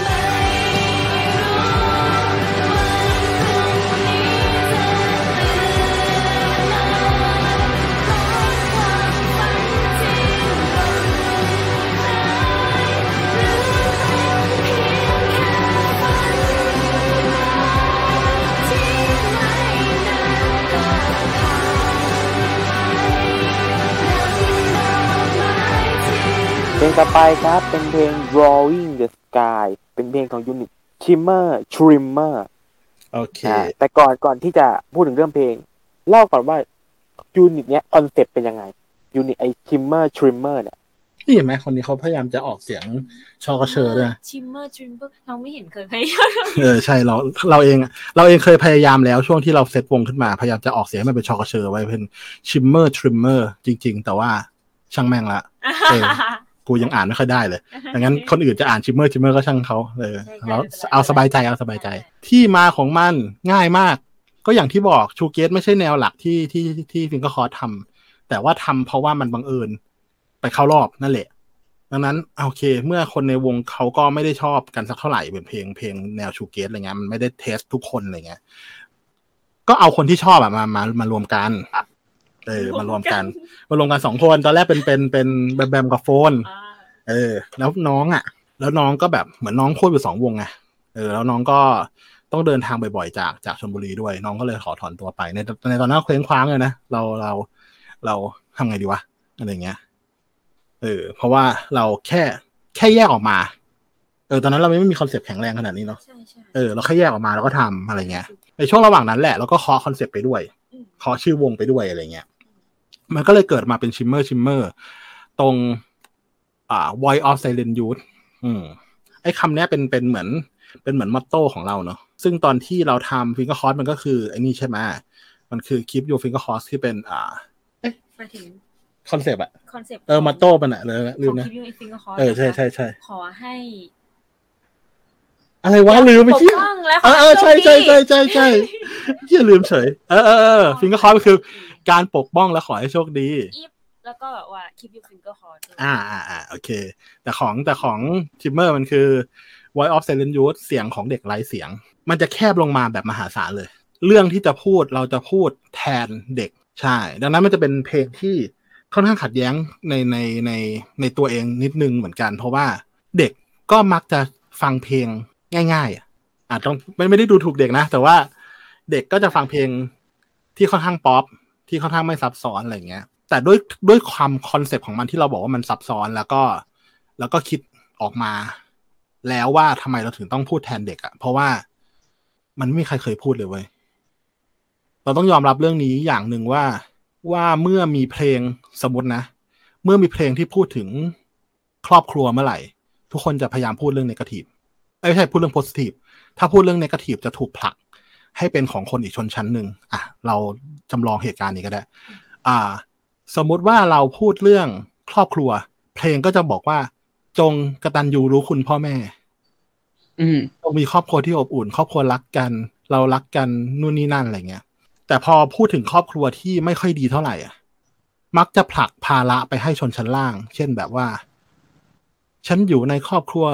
ในสังคมแออัด เป็นเด็กช่างเป็นอะไรสังเกตปะว่าเพลงที่พูดถึงครอบครัวอัน อันปวดร้าวอะ มักจะเป็นครอบครัวชนชั้นล่าง แต่ไม่มีไม่แทบไม่มีใครเป็นเสียงของเด็กธรรมดาทั่วไปอะรู้สึกว่าทุกคนมีปัญหาชีวิตเว้ยทุกคนมีคอนฟ lict กับครอบครัว ทุกคนมีความไม่ลงรอยกันกับกับที่บ้าน ในทางใดทางหนึ่ง ดังนั้นคนทั่วไปอะ ไม่มีใครพูดถึงเลย ไม่ว่าจะเป็นชนชั้นสูงหรือชนชั้นกลาง มักจะผลักให้คนที่มีปัญหากับที่บ้าน เป็นชนชั้นล่างเป็นเด็กแว้นเป็นสกอยเป็นเด็กช่างเป็นอะไรก็ไม่รู้อะเรารู้สึกว่าเฮ้ยไม่จริงดิทุกคนมีปัญหา ทุกคน ทุกคนเจ็บปวดกับครอบครัวกับคนใกล้ตัวกับโรงเรียนกับสังคมได้ทั้งนั้น เราก็รู้สึกว่า เออ มันมันยังไม่มีคนพูดเรื่องนี้เลย แล้วก็ไม่มีใคร ไม่รู้ว่าทำไมไม่กล้าพูดก็ไม่รู้อะว่าว่าเรามีปัญหา หลายๆคนไม่กล้าพูดนะว่าเรามีปัญหาที่บ้าน หลายๆคนไม่กล้าพูดว่าเรามีปัญหากับโรงเรียน หลายๆคนไม่กล้าพูดว่าเรามีปัญหากับผู้หลักผู้ใหญ่บางคนในสังคม กับป้าข้างบ้าน กับญาติตัวเองกับอะไรก็แล้วแต่ ส่วนตัวแบมนะแบมเคยพูดแล้วโดนบอกกลับมาว่าแบบเขาหวังดีเขาก็ทำเพื่อเราเขาก็รักเรา แต่ว่าในเหตุการณ์ที่เราเจอตอนนั้นมันเจ็บปวดมากจนแบบ นั่นคือสิ่งที่เขาทำเพื่อเราหรือ หรือคือสิ่งที่เขาแบบ แค่เขาต้องการเฉยๆอะมันเลยแบบ พูดไปแล้วมัน มันไม่มีคนฟังอะอืมอืมนั่นแหละมีมันแต่คนคิดว่าแบบ ยังไงพ่อแม่อะก็ต้องรักลูกอยู่แล้ว ยังไงครูก็ต้องแบบตั้งใจสอนนักเรียนอยู่แล้วถึงแม้จะตีแบบตีจนแบบเลือดออก แต่คือเขาตีเพราะว่าเขารักเขาตีเราจะได้จำซึ่งมันไม่จริงเขาตีอืมเพราะว่าเขาโกรธเพราะว่าอารอืมมณ์ เราจะได้ยินเรื่องเหมือนเฉพาะในทวิตเตอร์ได้ยินเรื่องเหมือนใน Facebook เราได้ยินอย่างนี้เฉพาะเรื่องส่วนตัวเพื่อนคุยกันอยู่ในวงแคบๆ เพราะเราไม่กล้าพูดมันออกมาข้างนอกอะไรเงี้ย รวมถึงเรื่องที่เราไปไกลกว่านั้นเนาะเรื่องที่พูดถึงเรื่องการเมืองหรือว่าอำนาจที่มันใหญ่กว่านั้นอะไรเงี้ยทุกอย่างมันล้วนแล้วแต่ แล้วแต่ผ่านผ่านเด็ก อืม เพราะเราเราพี่พูดคำนี้อะบ่อย ๆ ก็คือพี่ว่า สิ่งที่พี่ทำมาตลอดคือพี่ซื้ออนาคต พี่เดิมพันมันไว้สูงอืมเออ พี่รู้สึกว่าต้องบอกแบบนี้ว่าตลอดตลอดชีวิตที่ทำมาตั้งแต่แบบ การสู้เพื่อฝันเราก็สู้มาก่อนเราก็เคยแบบพยายามจะผลักดันตัวเองให้กลายเป็นศิลปินจนเข้าแกรมมี่ได้หรือว่า ไปแบบเปิดเปิดเขาเรียกอะไรเปิดบริษัททำพี่เป็นคนกลุ่มแรก ๆ เนาะที่ทำ social enterprise ในบ้านเราก็คือธุรกิจเพื่อสังคม เดินทางไปทั่วประเทศไป ไปทำแบบพวกกิจกรรมอะไรที่มันคล้ายๆ CSR ปัจจุบันเนี่ยเอออเราพยายามทำทุกอย่างเพื่อจะเปลี่ยนโลกมาตั้งแต่ไหนแต่ไรละแล้วจนวันหนึ่งเราก็แบบ มันมันมันเหนื่อย แล้วมันก็มันไม่ใช่มันเราไม่ได้มีพลังวัยรุ่นอะเรามียิ่งแก่ตัวเรายิ่งเป็นภาระคิดภาพออกไหมแต่พี่รู้สึกว่าแต่สิ่งที่เราต้องทำก็คือ เราก็ต้องผัดเจนขึ้นมาเราจะบอกให้ไม่มีใครสู้เหรอวะเออ เราก็เลยเราก็เลย พี่ก็เลยใช้คำว่าพี่เดิมพันกับคนรุ่นใหม่ไว้เยอะเเดิมพันไว้สูงมากๆ ก็คือเดิมพันกับเด็กพวกนี้แหละ อืม แล้วเราก็ทำหน้าที่ของเรา เราเป็นศิลปินแล้วก็ถ่ายทอดมาออกทางเพลง ไปเคลื่อนไหวเดินทาง อ่าทำทุกอย่างที่ที่ที่มันที่มันยังอยู่ในคอนเซปต์เดิมแรกสุดที่เราตั้งใจเลยคือเปลี่ยนโลก อืม แต่ว่าอาจพอเรามาอยู่ใน Shimmer อะเราก็โฟกัสมันมากขึ้นก็คือโฟกัสไปที่เด็กเพราะเรารู้สึกว่าอ้าวโอเค ต่อให้ณวันนี้เขาจะฟังเพลงเราไม่เข้าใจ หรือว่าคนที่เข้าใจส่วนใหญ่จะเป็นคนที่ค่อนข้างจะติดตามการเมืองซะเป็นส่วนใหญ่ ถึงจะแบบเคาะนัยยะสำคัญออกมาได้อย่างชัดเจนจากเพลงอะนะอืมแต่ว่าเราไม่ได้แคร์นะแล้วเราก็ไม่เขาเรียกว่าอะไรเราไม่ดูถูกเด็กรุ่นใหม่อะเราเชื่อว่าถ้าถ้าเพลงมันไปถึงเด็กรุ่นใหม่จริงเด็กรุ่นใหม่ฟังเข้าใจเผลอๆเข้าใจกับคนรุ่นรุ่นรุ่นพี่ด้วยซ้ำไปเออเพราะว่าถ้าเขาถ้าเขาถ้าเขาดูเนื้อมันหรือว่าเห็น presentation ของเราอะเขาจะเข้าใจได้ว่าอ๋อเรากำลังพูดถึงเรื่องเขาอยู่นี่หว่านี่คือเหตุการณ์ที่เขาเผชิญอยู่ แล้วมันก็คือคนส่วนใหญ่ เรายังยืนยันว่ามันคล้ายๆ แบบคล้าย ๆ แบบตอนที่เราฟังอะไรนะสี่สิบหกอะชื่อวงเลยนะ Keyakizaka อ่าอืมที่เขาบอกว่าไซเลนต์มาจ o รตี้อะก็คือแบบว่ามันคือคนส่วนใหญ่ เออ มันคือคนส่วนใหญ่ ในแบบในบ้านเราก็คือคนส่วนใหญ่เหมือนกัน เออ ไม่ไม่ คนส่วนใหญ่ที่ถูกกดทับ แล้วก็ไม่มีเสียงที่จะพูดอะฉันฉันว่ามันเยอะกว่า เยอะกว่าคนที่พูด เยอะเลย คนที่แสงส่องมามันหูน้อยน้อยจริงๆเรารู้สึกว่า ทุกวันเนี้ย ตอนที่ อะตอนตอนที่ส่งเพลงใครหลับไปให้รีวิวอะเรามานั่งจิ้มว่า เออ ใครอยู่ในแสงบ้างอะ เราจะส่งไปให้เขาฟังอะไรเงี้ยโอ้คนที่อยู่ในแสงเราจิ้มนับคนได้เลย แต่ในขณะที่คนจำได้ว่าเวลาเรามีม็อบสักทีหนึ่งอะโหคนที่ออกมามืดฟ้ามัวดินเลย แล้วไหนจะคนที่ออกมาไม่ได้อีก ถูกปะคนไร้แสงเยอะมาก คนที่พูดอะไรแล้วไม่มีใครได้ยินเลย เยอะมาก เรายังรู้สึกว่าเรามีแสงกว่าคนอื่นด้วยซ้ำไปเออแต่แต่ที่เรามีแสงเพราะเราพยายามนะต้องบอกแบบนี้คนอาจจะหาว่าเราแบบหลาย ๆ ครั้งที่เราแบบพยายามจะจับกระแสการเมืองจะหาว่าเราแบบเขาเรียกว่าอะไรนะหิวแสงหรืออะไรเงี้ย อืม เราอืมเรามักจะบอกเสมอเลยว่าใช่ครับ เราหิวทำไมล่ะ เพราะถ้าเราไม่มีแสงเราพูดอะไรแล้วใครได้ยินล่ะครับ ถ้าเราไม่มีแสงเราจะสื่อสารอะไรแล้วใครจะเชื่อล่ะครับ ดังนั้นกูหิวจะทำไมอะ เออเราเราเชื่อว่าหลาย ๆ คนที่จะพุ่งเข้ามาทำงานด้านนี้หรืออะไรเงี้ย ก็ต้องทำตัวให้มีแสงทำตัวให้เดินไปไหนแล้วสปอตไลท์ส่องตามอยู่แล้วเป็นเรื่องปกติเพราะว่าถ้าไม่ทำก็ไม่มีความหมาย ถ้าไม่ทำเสียงของเราหรือว่าการสื่อสารของเราก็ไปไม่ถึงไหน นั่นแหละ นั่นแหละคือ Shimmer Shimmer พูดทีเดียวไม่ได้ โอเคอะ เพลง Drawing the Sky นี่ความหมายคือดอ i ิงเนี่ยมันเป็นเพลงที่แต่งมาหลังๆเลย แต่ว่าถูกเลือกเลือกให้ไปใช้ก่อน เรื่องราวมันซับซ้อนแต่ว่าเราว่าเราเรานิดเดียวพอ ก็คือมันถูกโหวตชนะแล้วมันก็จะทำออกมาแล้ว ตอนนั้นอะไรอัพเป็นแบบแบบกับโฟน ถ่ายทำไปได้แป๊บหนึ่งถ่ายทำเอ็มวีไปได้แป๊บหนึ่งแล้ว แล้วโฟนก็ขอแก๊สออกจากวงเลยครับ เออ พอมันเกิดเหตุการณ์เนี้ย ฟ้าที่เข้ามาทีหลัง เดี๋ยวจะเล่าหลังจากเพลงนี้แล้วกันว่าฟ้าเข้ามายังไง ก็คือ ฟ้าที่เข้ามาทีหลังอะ ก็เลยไม่มีสิทธิ์โหวตอันนี้เป็นครั้งแรกที่ไม่มีประชาธิปไตยเกิดขึ้นในวงนี้ไว้ยเพราะว่ามันจะเสร็จเพลงมันจะเสร็จแล้วอะเอ็มวีก็ถ่ายแล้วด้วย ดังนั้นฟ้าเข้ามาก็ต้องร้องเพลงนี้เลยอะช่วยไม่ได้อะไรเงี้ยเออพอเข้ามาปุ๊บอะโอเค เพลงนี้ก็ทำกระบวนการเสร็จไป อืมทำไมเพลงนี้ถึงเลือกที่จะพูดถึงเรื่องยืนไม่ยืน เออเพราะว่าเพลงเนี้ยในยยะมันก็ถูกแต่งจากอารมณ์นี้แหละ แต่งจากเนื้อเนื้อเนื้อเรื่องนี้ก็คือ จุดกำเนิดของเพลงเนี้ย มันมันเป็นจุดกำเนิดคือ ไปเห็นแชร์ของของลุงลุงป้าป้าๆที่เขามโนเห็นก้อนเมฆเป็น อ่า คนก่อน อ่า เป็นหน้าคนก่อนโอเคเก็ตครับฟ้าอ่าฮะ แล้วเราก็รู้สึกว่าเชื่อไม่เห็นเหมือนเลย แต่ว่า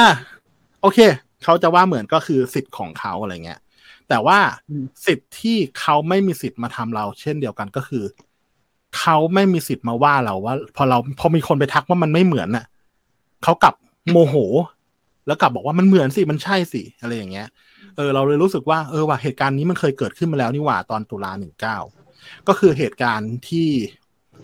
หนังสือพิมพ์ดาวสยาม ได้ลงข่าวว่า อ่านักศึกษาธรรมศาสตร์เล่นละคร เล่นละครแล้วมีหุ่นตัวหนึ่งถูกแขวนคอหุ่นตัวนั้น หน้าตาเหมือนปัจจุบัน แล้วพาดหัวข่าวก็บอกว่าคนไทยแบบ เจ็บเจ็บแค้นมากที่ที่เด็กเหล่านั้นเขาเขาทำแบบนี้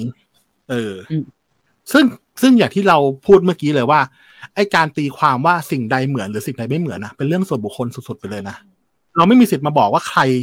ไอเนี่ยเหมือนไอ้นั่น แล้วทุกคนต้องเห็นตาม แต่การที่ลงหนังสือพิมพ์แล้วเป็นหนังสือพิมพ์หลักนะตอนนั้นเป็นหนังสือพิมพ์พราะปากันดา ซึ่ง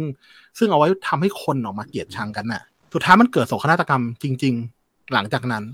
เพราะว่าวันรุ่งขึ้นเลย วันรุ่งขึ้นจากที่ข่าวนี้ลงไปก็เกิดเหตุการณ์ตุลาหนึ่งเก้าอ่านั่นแหละไอความไอความรู้สึกนี้ของเราอะ เราก็เลยเขียนเพลงนี้ขึ้นมา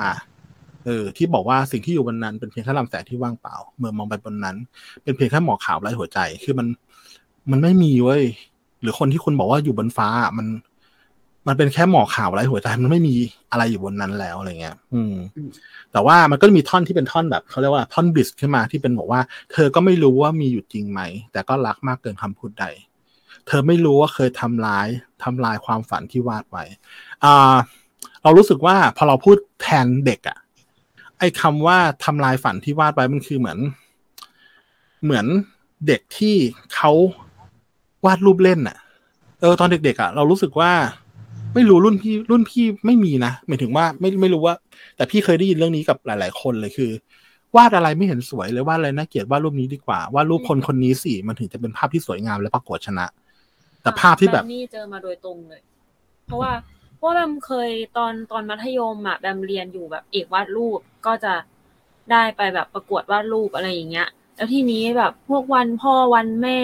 วันแบบสตรีวันอะไรแบบแบบเนี้ยอะคนที่วาดอย่างอื่นหรือแบบเป็นคอนเซปต์อื่นแบบ จะไม่มีใครชนะเลย ทุกคนที่ชนะจะต้องวาดรูปของเจ้า อืม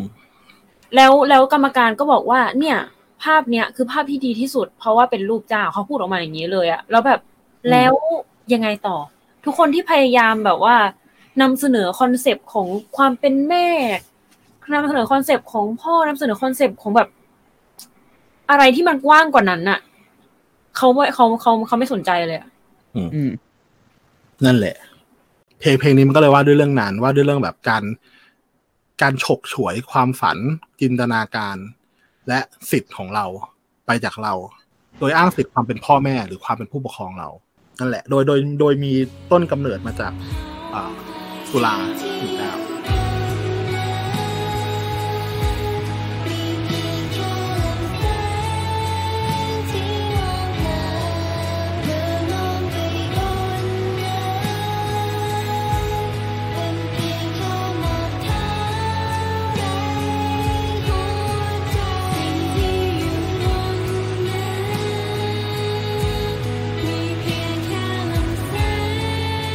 ซึ่งมันต่อเนื่องเนอะเราเราเราเราจะไม่ปล่อยให้แอดแอดที่ชื่อว่าอะไรนะอะเขาชื่อแอดแอดยูโรอ่าชื่ออ่า เราจะไม่ปล่อยให้แอดยูโรพูคดนไอ้ PSK คือยูโรเออมึงโดนแล้วมึงโดนกูดักแล้ว เออ ก็คือเพลงนี้มันต่อเนื่องกันเพราะว่ามันเป็นเพลงมันเป็นเพลงคู่ที่ว่าด้วยเรื่องตุลาหนึ่งเก้าเหมือนกัน ก็คือก็คือใครหลับ อืมใครหลับก็มีต้นทางมาจากตุลาหนึ่งเก้าเหมือนกัน ซึ่งซึ่งมันอาจจะก่อนตุลานิดนึง เพราะว่า เพราะว่าหนึ่งแปด เพลงเพลงอย่างหนักแผ่นดินใช่ใช่เพลงอย่างหนักแผ่นดินมันเกิดขึ้นตอนหนึ่งแปดอ่าซึ่งซึ่งตอนนั้นเราเราเรา เรามีความหวาดกลัวผีคอมมิวนิสต์ด้วยเกิดขึ้นในประเทศไทย เพราะว่าอืมอ่าเพราะขบวนการคอมมิวนิสต์หรือว่าการล้มเจ้าเนี่ยมันเกิดขึ้นในรอบๆประเทศเรา และทำสำเร็จด้วยก็คือพม่าเวียดนาม พวกเนี้ยเขาทำสำเร็จแล้ว ดังนั้นพอทำสำเร็จอะ คนไทยที่เป็นฝั่งขวาจัดๆอะเขาก็เลยหวาดกลัวมากๆที่ เฮ้ยไทยมีแนวโน้มว่ะ เพราะไทยมีขบวนการนักศึกษานิสิตมีขบวนการประชาธิปไตย มีขบวนการแรงงาน ซึ่งมีคล้ายๆปัจจุบันนั่นแหละทำไมทำไมบ้านเราถึงตอนเนี้ยเราถึงมีทั้งขบวนการกลุ่มนักศึกษาแล้วก็มีทั้งขบวนการแรงงาน เพราะว่ามันจะคล้ายๆเหมือนแบบมิติทับซ้อนนิดนึงกับกับกับช่วงช่วงยุคหนึ่งเก้าอะไรเงี้ย คือตอนนั้นอะ พอพอประชาธิปไตยมันเบิกบานในบ้านเราอะ คนฝั่งขวาจะรู้สึกว่าหวาดกลัวมาก เพราะว่ามันเคยเกิดขึ้นมาแล้วในรอบๆ ด้านเราตรงตะวันเอ่อเอเชียตะวันออกเฉียงใต้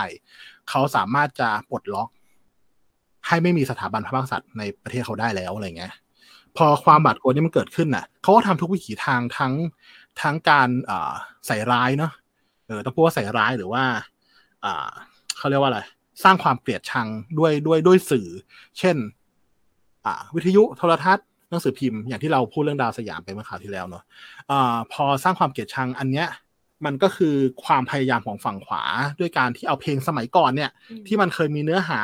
ธรรมดาเลยนะ ตื่นเถิดชาวไทยหรืออะไรก็แล้วแต่ มาร้องด้วยนัยยะสำคัญบางอย่าง ว่ามึงเป็นคนไทยนะ ถ้ามึงไม่ใช่ถ้ามึงเป็นคอมมิวนิสต์คือมึงไม่ใช่คนไทย พยายามจะบอกว่าประชาธิปไตยทั้งหมดเป็นคอมมิวนิสต์หมดเลยคิดภาพออกปะพยายามจะเหมารวมพยายามจะตีกรอบว่าว่าเอ่อเด็กธรรมศาสตร์ทั้งหมดนั้นอะ เป็นคอมมิวนิสต์แล้วต้องต้องต้องให้มันสลายหายไป เพราะว่าคนพวกนี้จะล้มเจ้า คิดภาพออกไหม ดังนั้นอ่าเพลงเพลงอย่างหนักแผ่นดินมันเลยเกิดขึ้นมา หรือว่าเพลงที่ชื่อว่าฐานพระนเรศวรที่มันมีท่อนร้องว่าเปรี้ยงเปรี้ยงดังเสียงฟ้าฟาดเป็นเสียงกระสุนน่ะยิงใส่อะมันคือความรู้สึกว่ากูต้องกำจัดมัน ถ้ามันไม่ใช่คนไทยมันต้องตาย มันขนาดนั้นเลย ดังนั้นน่ะ เพลงปลุกใจมันมีนัยยะสำคัญมีนัยยะซ่อนเร้นคือ คือยุคขวาพิฆาตซ้ายอย่างแท้จริง เราเราปฏิเสธไม่ได้เลยว่าการเอาบ้านเกิดเมืองนอนมาทำใหม่ หรือว่าการที่ทำไมลุงลุงป้าป้าเอาเพลงหนักแผ่นดินมาร้องอะมันมีนัยยะซ่อนเร้นแบบนี้อยู่ด้วย ซึ่งมันอันตรายเรารู้สึกว่ามันอันตรายมากๆ มาก ๆ เลยว่า ถ้าคุณเอาแนวคิดขวาพิฆาตซ้ายมา มันคือความพร้อมที่จะฆ่าอีกฝ่ายหนึ่งโดยที่ไม่คิดว่าเขาเป็นมนุษย์นะเว้ยดังนั้นดังนั้นก็เลยก็เลยก็เลยแต่งเพลงใครชื่อว่าใครหลับขึ้นมา เพราะว่ามันมีไอเดียง่าย ๆ ว่า เพลงปลุกใจอะปลุกใครวะใครหลับเออใครหลับเลยนะ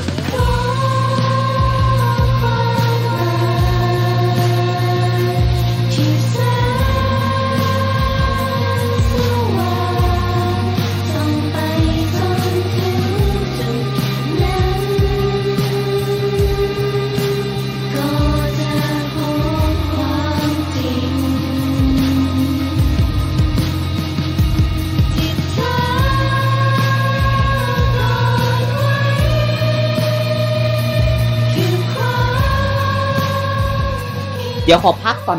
อืมโอ้โหหนักไปใช่ไหมเนื้อหาหนักอืมเนื้อหาหนักเหมือนกันนะ เดี๋ยวเราขอพักสักครู่หนึ่งเดี๋ยวกลับมาได้ทำได้ต่อนะครับได้ครับพักสักครู่เดียวครับเฮ้ยอันนี้ใจพบริวพัฒน์เว้ยอันนี้ใจพบแล้วเดี๋ยวเวลาเดี๋ยวที่เลยเอาไง เดี๋ยวขอพักสักครู่หนึ่งนะ เดี๋ยวกลับมาฟังกันต่อนะฮะกับคุณบิงค์นะในแตกไลน์ไอดอลครับ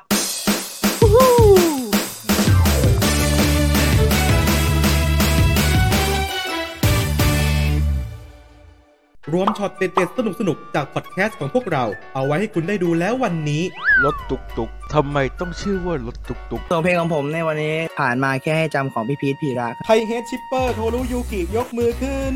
เราเองค่ะ ที่ TikTok ช่องฟีดพอดมากดติดตามกันเยอะๆนะครับ พี่ขาหนุ่มโคมแล้วค่ะ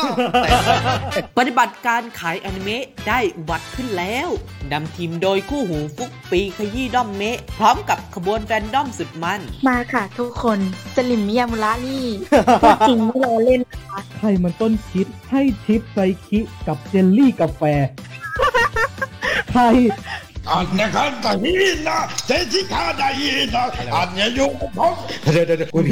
อะไรวะติดตามความสนุกเหล่านี้ได้ในเป็นแฟนกันเมะตอนใหม่ ทุกวันศุกร์ทุกช่องทางของฟีดพอดสมัครร่วมขายเมะได้แล้ววันนี้ที่ bit.ly/mangme ครับอยากจะเปิดโพลีแคทอัดไปลึกเกิน โฆษณาตรงนี้อย่างว่าง จะมีใครบ้างมาจับจอง มาครอบครองกันได้ ราคาไม่แพง มาคุยกันก่อนได้ที่ f e e d p o t 2019 at gmail.com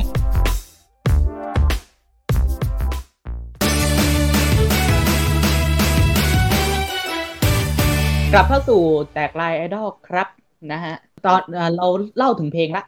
เล่าความประทับใจที่มีต่อวงนี้หน่อยฮะ เออการทำวงเนี่ยเออ มีความประทับใจยังไงฮะ เอาส่วนตัวจนมาถึงปัจจุบันก็แล้วกัน คือเรารู้สึกว่า ใช้ความว่าประทับใจมันอาจจะดูเป็นแพทเทิร์นไปหน่อยสำหรับเรา เรารู้สึกว่าเราทำวงอะ เป็นอืมมันเป็นคำที่โคตรจะคลีเช่นะไอ้คำที่บอกว่า เราทำงานประจำเพื่อหล่อเลี้ยงชีวิต แล้วเราทำงานศิลปะเพื่อหล่อเลี้ยงจิตวิญญาณอะแต่มันเป็นอย่างนั้นจริงๆ เพราะว่าอืมเราเชื่อว่าหลาย ๆ วงทำวงไอดอลออกมาด้วย ด้วยความรู้สึกว่ามันน่าจะทำงาน ในด้านการเงินได้อะเราเราเราเราเราไม่พอยไปแล้วกันว่าเป็นวงอะไรบ้างนะ แต่ว่าวงที่สามารถประสบความสำเร็จทางธุรกิจอะมันก็เป็นวงแบบหนึ่งเราเชื่อว่ามีอีกอีกจำนวนหนึ่งเลยที่ทำเพื่อเพื่อความสนุกอะเพื่อหล่อเลี้ยงจิตวิญญาณ เพื่อเพื่อ dive บางอย่างสำหรับเราก็เห็นได้ชัดว่าเรา dive เรื่องสังคมการเมืองเนาะสำหรับวงอื่นเนยจะ dive เรื่องอื่น ซึ่งเราก็ respect เท่าเท่าๆกัน ไม่ใช่ว่าเราทำในสิ่งที่ยิ่งใหญ่กว่าเว้ยเข้าใจใช่ปะเออทุกคนทุกคนหล่อเลี้ยงจิตวิญญาณเหมือนกันเอออ ส่วนส่วนคนที่หล่อเลี้ยงทางการเงินมันก็อีกประเภทหนึ่งซึ่งเขาก็ไม่ผิดเช่นเดียวกันสำหรับเราที่บอกว่ามันหล่อเลี้ยงจิตวิญญาณเพราะว่ามันมันเกิดขึ้นตั้งแต่ตอนที่พี่บอกว่าพี่เริ่มเป็นแฟนคลับ BNK อะมันเริ่มต้นตอนที่พี่ค่อนข้างจะมีปัญหากับกับชีวิตส่วนตัวสักสักนิดหนึ่งเพราะว่าช่วงนั้นคืออ่าความตายเข้ามาเยือนคนในครอบครัวอย่างรวดเร็ว จนหมดเกลี้ยงเลย คือตอนนั้นพี่อยู่ตัวคนเดียวล้วนๆเลย แล้วอายุแบบ อายุไม่เยอะมากอะแต่ไม่มี เขาเรียกว่าอะไรไม่มีฟูกฟูกนิ่มๆให้ล้มแล้วอะคือหลังชนฝาแล้ว คือตอนหลังจากนี้ไปคือ มึงโตคนเดียวนะมึงห้ามพลาดแล้วนะเออ แล้วตอนนั้นก็แบบเออตอนนั้นก็หน่อยอะเพราะตอนนั้นก็เขาเรียกว่าอะไรประกอบธุรกิจซัมติงแล้วธุรกิจนั้นมีปัญหา ซึ่งปัญหาเนี่ยเกิดขึ้นเพราะรัฐบาลด้วย เออคือพี่เปิดร้านขายของแล้ว เป็นร้านขายของที่ผูกโยงกับตลาด ตลาดนั้นพอถูกรัฐประหารตลาดนั้น ถูกลิฟต์ไปเลย ก็คือทหารมาปิดไม่ให้ตลาดเนี้ยเปิด ดังนั้นพี่ก็เลยกลายเป็นร้านร้านเดียว เพราะว่าเป็นร้านที่อยู่ข้างในตัวตึก แต่ตลาดมันอยู่ข้างนอกคิดพอปะพอตลาดนี้ไม่มีก็ไม่มีคนพอไม่มีคนเดิน ร้านก็ไม่มีรายได้ ร้านก็จะมีรายได้แค่คนเดินผ่านไปผ่านมา ซึ่งรายได้มันลดเป็นสิบเท่าเลยเว้ยแล้วรายได้ลดเป็นสิบเท่าในขณะที่เราไม่มีครอบครัวแล้วอะแล้วเราก็มีหนี้สินเป็นหลักล้านอะเออที่ที่ที่ที่ความตายจากครอบครัวทิ้งเอาไว้อะไรเงี้ย อืม ไม่โอเค ไม่โอเค ใด ๆ ทุกมิติอะไรเงี้ยอ่าสิ่งที่หล่อเลี้ยงจิตใจณตอนนั้นคือเด็กๆ พี่เป็นคนชอบทำงานกับเด็ก ๆ พี่ทำรายการเด็กมาสองปีอยู่ไทย PBS เนอะก่อนหน้านั้นทำสารคดี คือเป็นคนทำแวดวงสื่อเนี่ยแหละทำรายการทีวีมาตลอด แล้วตอนนั้นก็ในขณะที่รายการหมดสัญญา เราก็รายการหมดสัญญาก็เกี่ยวข้องรัฐบาลเช่นเดียวกันเว้เพราะว่า ไทย PBS จะเปิดช่องเด็ก ตอนนั้นคือมีทีวีดิจิตอลแล้วพอเกิดการรัฐประหารเกิดขึ้นเนี่ยทีวีดิจิตอลของช่องไทย PBS อะมันเหลือช่องเดียว ตอนแรกมันจะแตกเป็นสองช่อง เหมือนช่องอื่นที่จะมีช่องสามกับช่องสาม Kids ช่องเก้าช่องเก้า Kids คิดว่ามันจะมีช่องเด็กแยกออกมา ตอนนั้นพี่ทำงานอยู่อยู่อยู่ช่องเด็กของไทย PBS แล้วพอรัฐบาลนี้ขึ้นมาเขาริบเงินบางส่วนที่เป็นเงินจากภาษีเหล้าเบียร์ เพราะว่าเงินจากภาษีเหล้าเบียร์หนึ่งเปอร์เซ็นต์เนี่ยเขาจะมอบให้กับ ไทยพีบีเอสสองเปอร์เซ็นต์เนี่ยจะมอบให้กับสสสคิดภาพออกไหมดังนั้นเขาริบเงินส่วนหนึ่งออกไป ดังนั้นนะไทยพีบีเอสเลยแตกออกมาได้แค่ช่องเดียว ช่องคิดจะโดนยุบไปพอช่องคิดโดนยุบไปรายการพี่ก็โดนยุบตามไปด้วย ดังนั้นพี่ก็จะเหลือร้านอยู่อย่างเดียวเลยในชีวิต เพราะเพราะว่าทีวีหายไป ร้านก็ถูกลิฟไปตลาดตลาดรอบๆร้านถูกลิฟไปเหลือแค่ร้านที่ไม่มีรายได้ ตอนนั้นแบบหลังชนฝาสุดๆคิดพ่อออกปะคืออ เออทำไมทำไมชีวิตกูแม่งต้องพัวพันกับรัฐบาลวะเฮียแล้วก็แบบ เออ ก็ก็มี BNK เนี่ยแหละ ความความเพี้ยนคือ ตอนนั้น BNK ก็เริ่มมาในประเทศไทย แล้วก็มาดังมาดังจากไอ้คุกกี้เนี่ยแหละแล้วก็ตามมาเรื่อยๆ แล้วเราก็แบบเมื่อเริ่มมีโอชิเริ่มอะไรเงี้ยแล้วก็แล้วเราก็เข้าใจหมุดหมายของการมี BNK แล้วก็เข้าใจหมุดหมายของการที่ว่าทำไม BNK ถึงประสบความสำเร็จในประเทศไทย เพราะว่าเราเชื่อว่า BNK มาในยุคที่คนดาวอะ คนรู้สึกท้อแท้สิ้นหวังในชีวิต คนรู้สึกอัตราการเป็นโรคซึมเศร้าสูง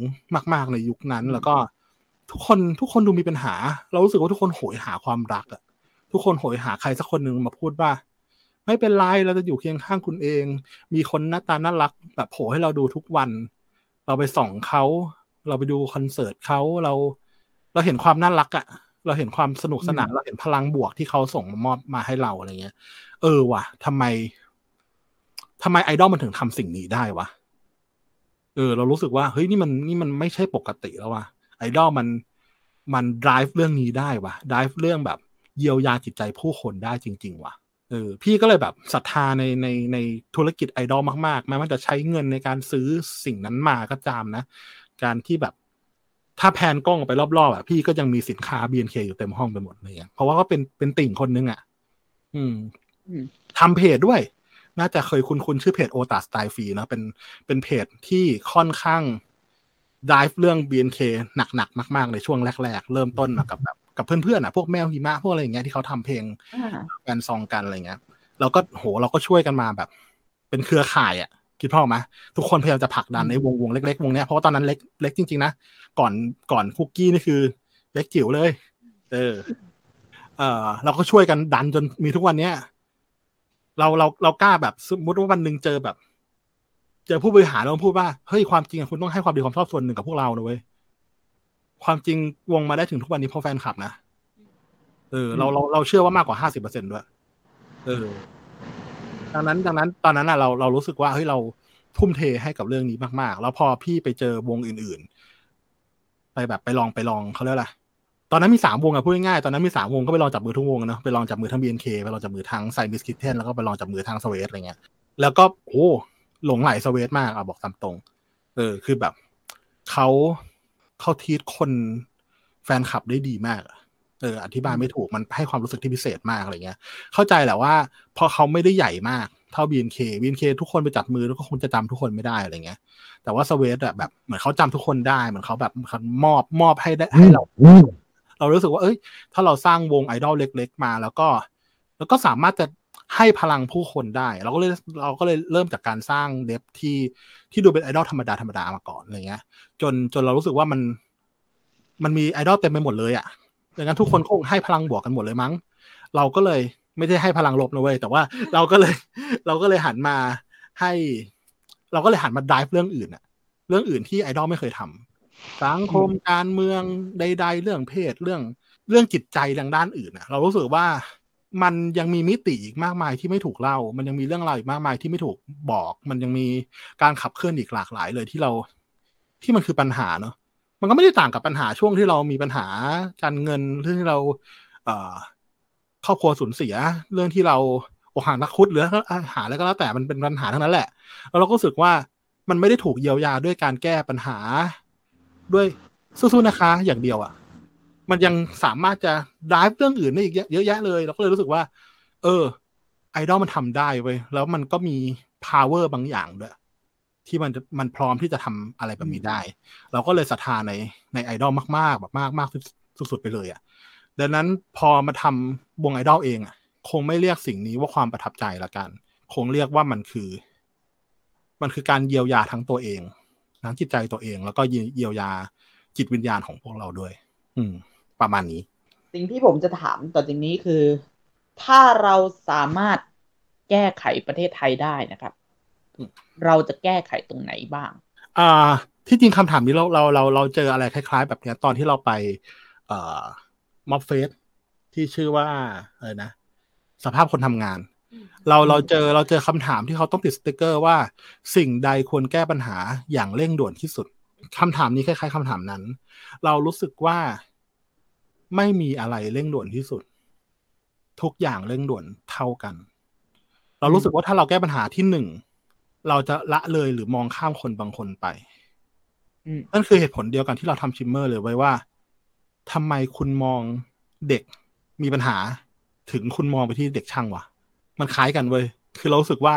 คุณจะแก้ปัญหาอะไรคุณต้องแก้ไขทั้งองค์คาพยพ หลักสิ่งที่ต้องแก้ตอนนี้ก่อนเลยก็ เรารู้เรารู้ว่าเราไม่สามารถจะลบล้าง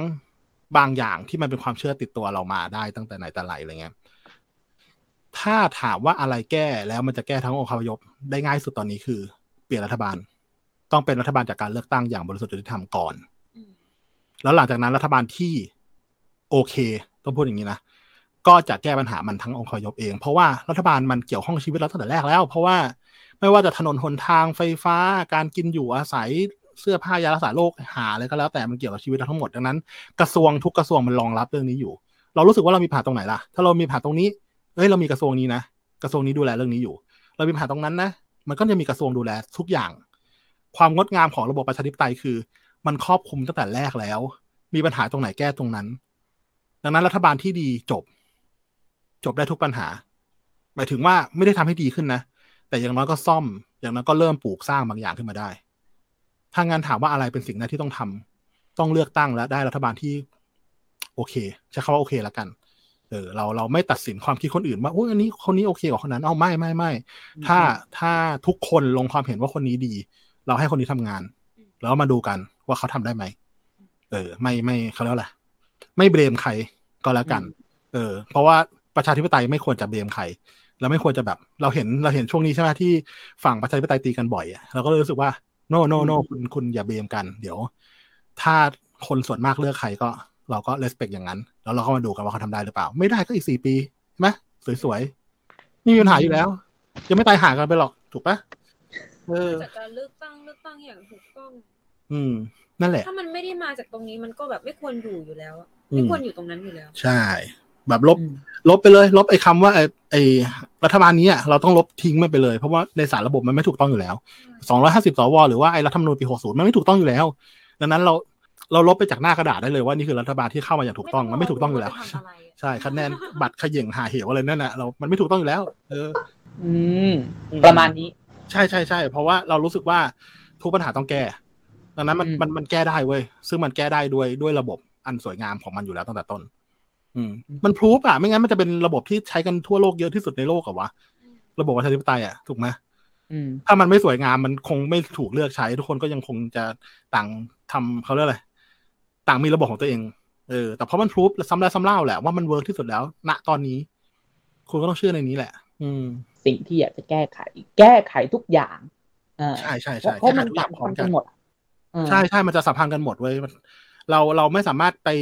ไปรู้สึกว่านี้ด่วนกว่านี้อะใช่ไหมเข้าใจป่าว่าความเจ็บปวดของเราไม่เท่ากัน เราเราเรานั่งเรานั่งอยู่ที่เขาเรียกอะเรานั่งอยู่ที่เคาน์เตอร์พยาบาลอะ แล้วแล้วทุกคนก็ร้องโอยพร้อมกันอะ แล้วแล้วถ้าทุกคนพูดว่าเราเจ็บระดับสิบหมดเลยอะหมอทำไงถูกป่ะมันไม่ได้ดิมันก็ต้องเข้าคิวอะ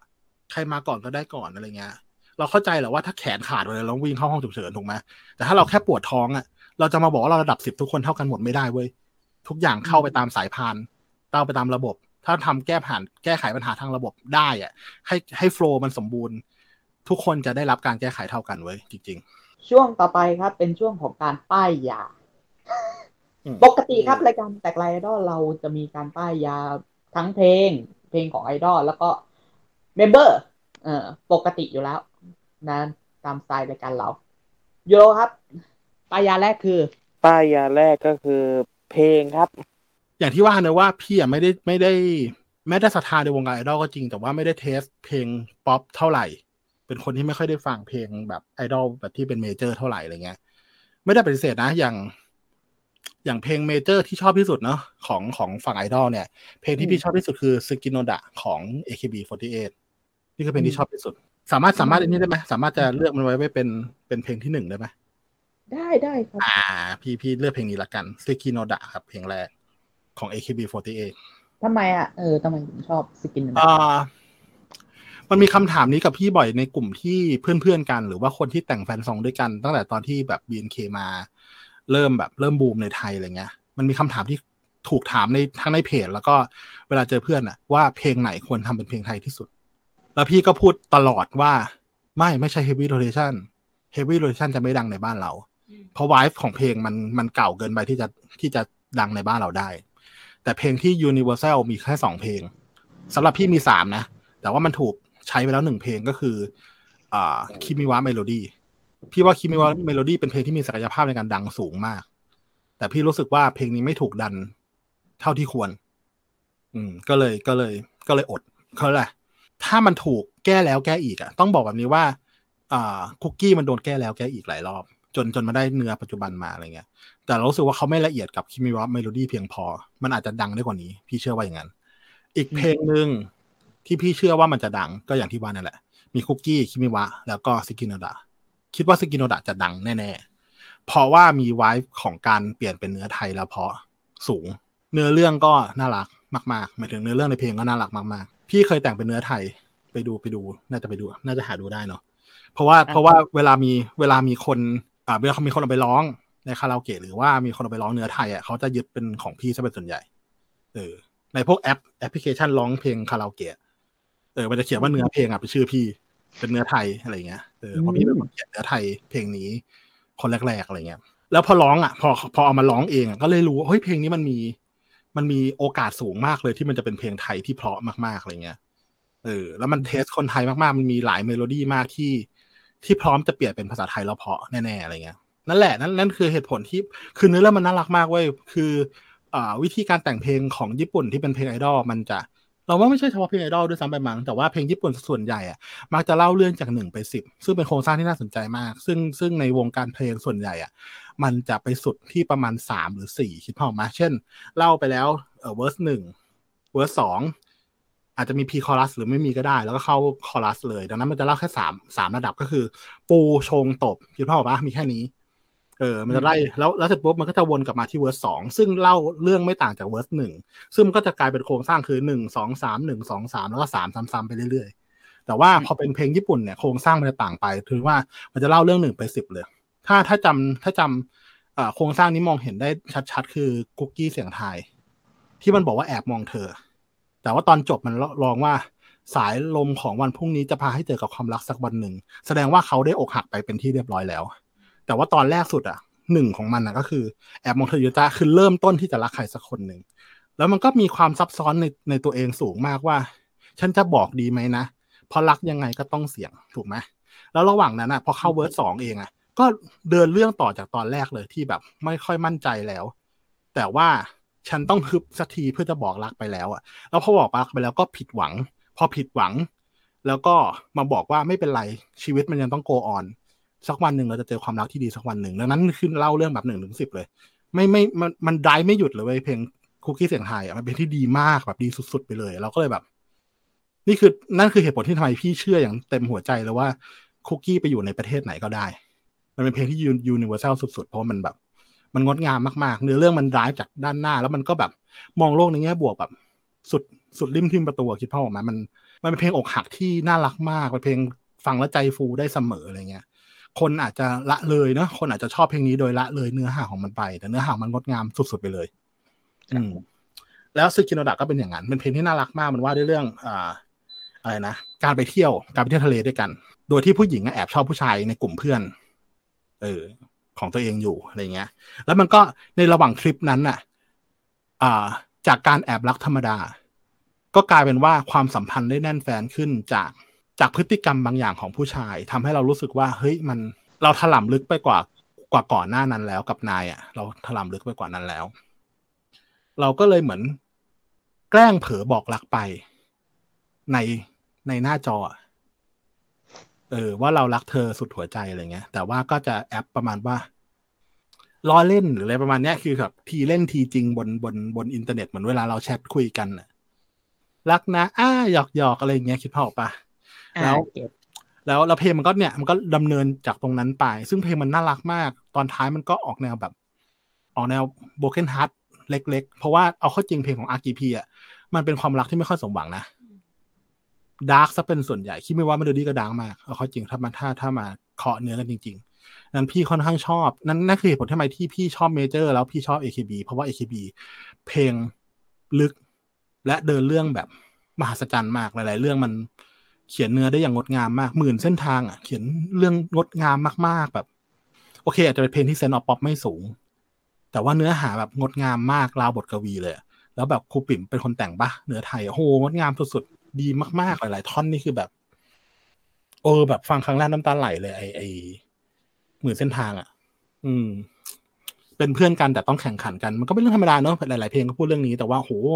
ไม่น่าเชื่อเลยว่าเขาเขียนออกมาแบบงดงามราวบทกวีเลย ออชอบมากชอบมาก แล้วก็เนี่ยแหละอีกเพลงหนึ่งที่ที่พี่ป้ายไว้ตอนนี้ก็คือเพลงนี้แหละคิดว่ามันเป็นความหวัง ถ้าสมมติว่าตอนนี้ทุกคนชอบ BNK อยู่อะแล้วรู้สึกว่าเอ้ยทำไมวงมันไม่กลับมาบูมสักทีอะขอให้เพลงนี้เป็นไม้ตายกันละกัน หวังว่า เออ ถ้าถ้าเพลงนี้ไม่รอดก็เราก็ไม่ไม่รับประกันแล้ว ต่อไปครับเป็นการป้ายยาเมมเบอร์ฮะไทยญี่ปุ่นได้หมดครับ อืมอืม โอ้ยพี่พี่พี่ไอ้นี่ง่ายมาก เพราะว่าพี่ไม่ได้คนที่อย่างที่บอกไม่ได้ไม่ได้ตามไอดอลญี่ปุ่นมาตั้งแต่แรกอะก็จะไอดอลไทยนี่แหละ เออ ถ้าเป็นถ้าเป็นคามิโอชิเพียงหนึ่งเดียวพี่ชอบปูเป้ปูเป้ BNK อืมแล้วก็ถ้าใน Sweat คืออีกวงหนึ่งก็ ก็นิ้งนิ้ง Sweat เออนิ้งซึ่ง Sweat grad ไปแล้ว ใช่ใช่แล้วก็ก็ดูมันดูดูหลายใจมากเลยนะ แล้วก็ไม่เป็นไรครับผมผมก็หลายใจขนาดแล้วก็นั้นเหมือนกันนะฮะแล้วก็มิงเอสเทอร์ครับ ซึ่งแกไปแล้วเหมือนกัน แก๊สไปแล้วเหมือนกัน ใช่ใช่ใช่มีสามคนนี้ครับอ่านให้ให้ให้เมมเบอร์ตอบบ้างไหมอ่าได้ครับได้แกครับสแล้ว ชอบ คนที่อยู่สวีเดนอะพี่ตาตาอยีดีก็ลืมชื่อ นั่นก็คือจำชื่อไม่ได้อะเดี๋ยวฉันไอ้นี่แก้ไปแล้วเหรอ ใช่ แก้ไปแล้วเดี๋ยวฉันไล่ให้แอนนี่นิ้งอ่า ช่วยกันช่วยกันไล่ช่วยกันไล่ด้วยนะช่วยกันไล่ไม่ได้ชื่อมิวสิกอ่ามีมิวสิกเออมิวสิกไม่มิวสิกเป็นเพื่อนกันไม่นับเป็นนับมิวสิกเป็นเพื่อนเป็นเพื่อนกัน ไม่นับไม่นับไม่นับมิวสิกมิวสิกแบบว่าเป็นเพื่อนที่โรงเรียนจัดกันมากเกินไปเออเออคุณไอ้คุรอณแป๊บถั่วอ่าคุณถั่ว คุณถั่วนี่ใครนะอ่า คุณถั่วคือปกติเอ๊ะไม่ใช่ลืมชื่อเออเอเอคุณเอคุณเออุ้ย ทำไมเราไม่รู้กันเลยเฮ้ยแต่คุณเอตัวคุณเอก็ปั่นดีนะ ตอนที่เราทำเพจคุณเอมาตอบในในในในเพจเราบ่อย บุญครึ่งบุญครึ่งตำนานบุญครึ่งปลาครึ่งตัวครึ่งปลาครึ่งตัว ชื่อในจำจำชื่อในสวีเดนไม่ได้อะ เอเลียสอ๋อซอนย่าสัญญาไอ้บ้าอ๋อคิดตั้งนาน เนี่ยเปลี่ยนแล้วก็เปลี่ยนให้ฉันหยิบมาร์กเกอร์เปเลยลี่ยเนี่นยไอจีเป็นชื่อเอเลียสเลยนะเพราะว่าเอเลียสทำไมถึงทำไมถึงใช้ชื่อสอง เอเลียสก็ สัญญาสัญญา ตอนนี้ก็เป็นคอสเพย์ปะอ่าใช่ใช่ใช่เป็นคอสเพลเยอร์ที่เท่มาก จริงๆว่าชอบตอนนี้มากกว่า มีอีกไหมฮะแบมชอบน้องเลปุนที่เคยอยู่ Shining Star ช i นิ่งแกแล้วเหมือนกันทำไมมีแต่คนแกแล้ว เออเลยปุน Shining Star แล้วก็ รู้สึกว่ารู้สึกว่าเลปุนอะตั้งแต่ที่รู้จักตั้งแต่ที่ที่ที่เป็นเด็กตัวน้อยๆมาหาเราที่บูธอะอืมจนถึงตอนเนี้ย คือแบบ เหมือนคนละคนเลยอะอืมอืมเอ้ยแต่แบมแบมอะแบมแบมสามารถป้ายยาเพลงได้อีกนะเนี่ยเราก็เอาไปตัดเอาไปตัดต่อยากไอ้ไอ้คนไอ้คนตัดต่อมันไม่เป็นไรฮะปกติลงลงแบบลงแบบเต็มอย่างเงี้ยแหละอะถ้างั้นพี่ถ้างั้นพี่พี่หยอดไปที่นี่ก่อน พี่แนะนำเป็นวงแล้วกัน ก็คือ ก็คือจะเป็นวงสองสองวงนี้ต่อกันเนอะก็คือ วงที่ชื่อว่า Dot Dot เนี่ย เป็นจุดไข่ปลาสิบจุด แต่จะหาฟังใน YouTube ยากหน่อยเพราะว่ามันไม่สามารถพิมพ์แล้วหาเจอเนอะมันเป็นคำ keyword ที่ไม่สามารถหาเจออะไรเงี้ยอ่า Dot เนี่ยเป็นเป็น shoegaze ไอดอลวงแรก ที่จริงความจริงแล้วอ่าพูดว่าวงแรกได้ยาก เพราะว่ามันมีไวท์บางอย่างของวง BiS อะที่ที่มันเป็น shoegaze แต่ว่าอ่าการที่เป็น shoegaze วง shoegaze เลยทั้งทั้งทั้งอัลบั้มอะ Dot คือวงแรกเอออแล้วพอ Dot อ่ายุบไปอะเขาก็ทำออกมาเป็นวงชื่อว่า RAY เออซึ่งซึ่งมันคือวงเดียวกันถ้าพูดพูดกันตามตรงมันอาจจะเป็นเรียกว่าวงเดียวกันก็ได้แล้วเขาก็ทำเป็นเป็นเต็มตัวละ เป็น shoegaze ไอดอลเต็มตัวอะไรเงี้ยอ่าต้นกำเนิดการที่เราเรามีค่อนข้างมีแฟนคลับที่ญี่ปุ่น พอสมควรอะ มันเกิดจากวง RAY นั่นแหละเพราะว่าโปรดิวเซอร์หรือคนแต่งเพลงของวง RAY เนี่ยเขาแชร์ทฤษฎีไป แล้วเขาก็บอกว่าเฮ้ยประเทศไทยมี shoegaze ไอดอลด้วยวะนึกแบบทั้งโลกมันมีแค่ RAY วงเดียวตอนนั้นน่ะดังนั้นมันก็เลยกลายเป็นว่าทั้งโลกมีสองวงขึ้นมาอะไรเงี้ย แล้วพอคนที่เป็นเหมือนเขาเรียกว่าอะไรค่อนข้างเป็นกระบอกเสียงให้กับ ให้กับแวดวงไอดอลที่ญี่ปุ่นเน่ะเขาพูดถึงเราอะ กลายเป็นว่าแฟนคลับที่ญี่ปุ่นมันก็เลยตามเรามาจำนวนหนึ่งเออรวมถึงรวมถึง รวมถึงกลุ่มที่เป็นกลุ่มนักวิจารณ์เพลงไอดอลที่อเมริกาด้วยก็คือ คือเว็บไซต์ เว็บไซต์ที่เคยให้รางวัล ศิลปินยอดเยี่ยมกับเราอะไรเงี้ยนั่นแหละเขาเขาก็เป็นเหมือนเป็นกลุ่มคนอเมริกันที่ฟังเพลง ไอดอลญี่ปุ่นอะไรเงี้ยเออแล้วก็เลยจะมีแฟนคลับทั้งฝั่งอเมริกา แล้วก็เป็นแฟนคลับที่เป็นแฟนคลับฝั่งญี่ปุ่น แล้วมันก็ลามไปถึงอินโดนีเซียด้วย เพราะว่าอินโดนีเซียก็มีสังคมที่ทำเพลงทดลองเพลงนอกกระแสอยู่เออ มันก็เลยกลายเป็นว่าจะเราจะมีแฟนคลับจากสามประเทศนี้คืออเมริกา ญี่ปุ่น แล้วก็อินโดนีเซีย จนเราได้ไปออกอัลบั้มที่ที่อินโดนีเซีย คืออัลบั้ม Early Bird ที่เป็นที่เป็นเทปคาสเซ็ตเนาะ เออ ที่ที่บอกว่า เออ เรา เรา เราเลือกป้ายยาวง Dot และวง RAY ก็เพราะว่าหนึ่งคือ อาจจะเรียกว่าผู้มีอุปการะคุณเลยก็ได้นะ เพราะไม่งั้นเพลงเราคงไปไม่ไกลขนาดนี้ เออ ถ้าถ้าเขาไม่แชร์ไปวันนั้นอะ ถ้าเขาไม่ทวิตแค่ retweet โง่ๆ แล้วก็เขียนว่าเฮ้ยวงนี้น่าสนใจอะไรอย่างเงี้ย มันแบบสำหรับเรามันยิ่งใหญ่มากอะ retweet ครั้งนั้นอะเปลี่ยนเราไปเปลี่ยนชีวิตเราไปเลย เราไม่เคยมี feedback มีแฟนคลับจากต่างประเทศมาก่อน เราไม่เคยปล่อยเพลงแล้ว ไปคนในทวิตแล้วมีคนทวิตถึงเรา ไม่เคยมีมาก่อน อืมอืมอ่า แล้วเราก็เลยรู้สึกว่าประทับใจมากแล้วเราก็ถ้าให้เลือกเพลงไอดอลเราจะเลือก RAY กับ Dot อืมเพราะเขาคือแบบจุดกำเนิดหนึ่งของเรา เหมือนถึงจุดกำเนิด Shimmer ด้วยแหละ ประมาณนี้ อืมอะสุดท้าย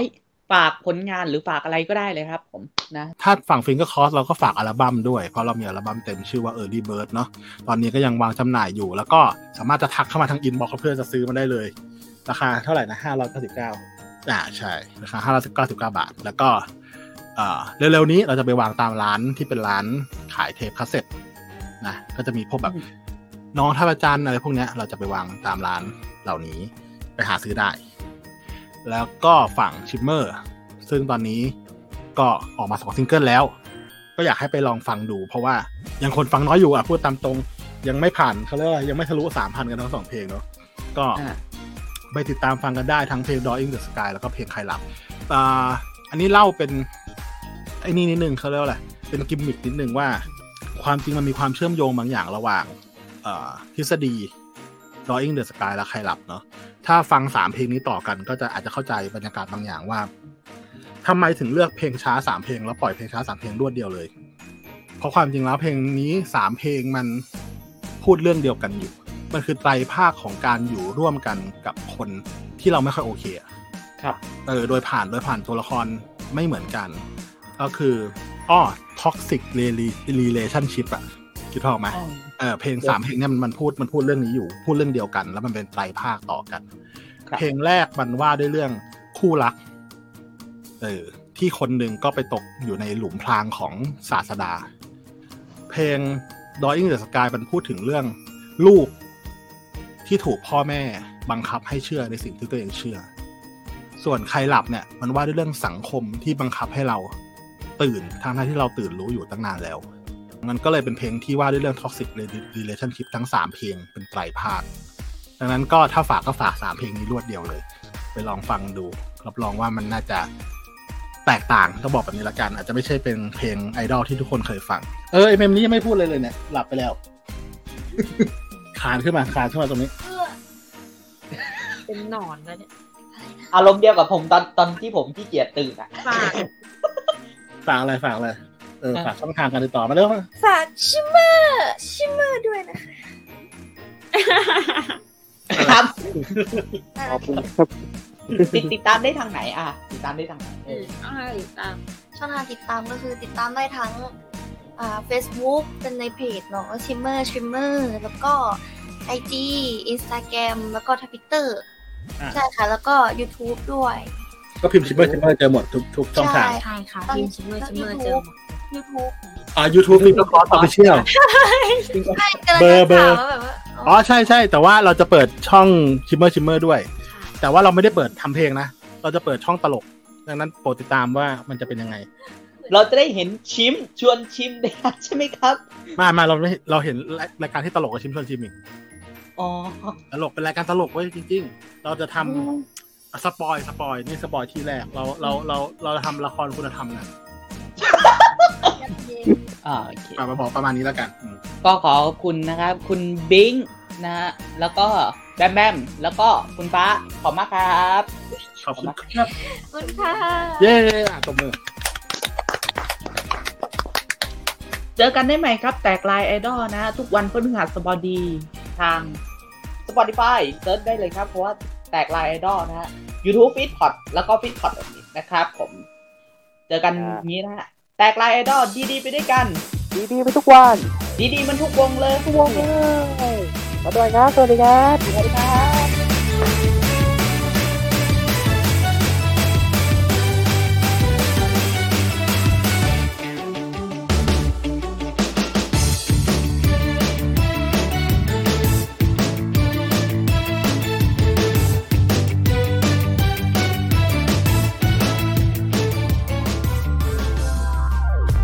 ขอขอบพระคุณที่เข้ามารับฟังรายการของเราจนจบ อย่าลืมเข้ามาติดตาม และติชมได้ใน Facebook Fanpage Twitter Instagram YouTube ของ f e e d p o t และเว็บไซต์ f e e d p o t net ติดต่องานและลงโฆษณาได้ทาง f e e d p o t 2019 at gmail.com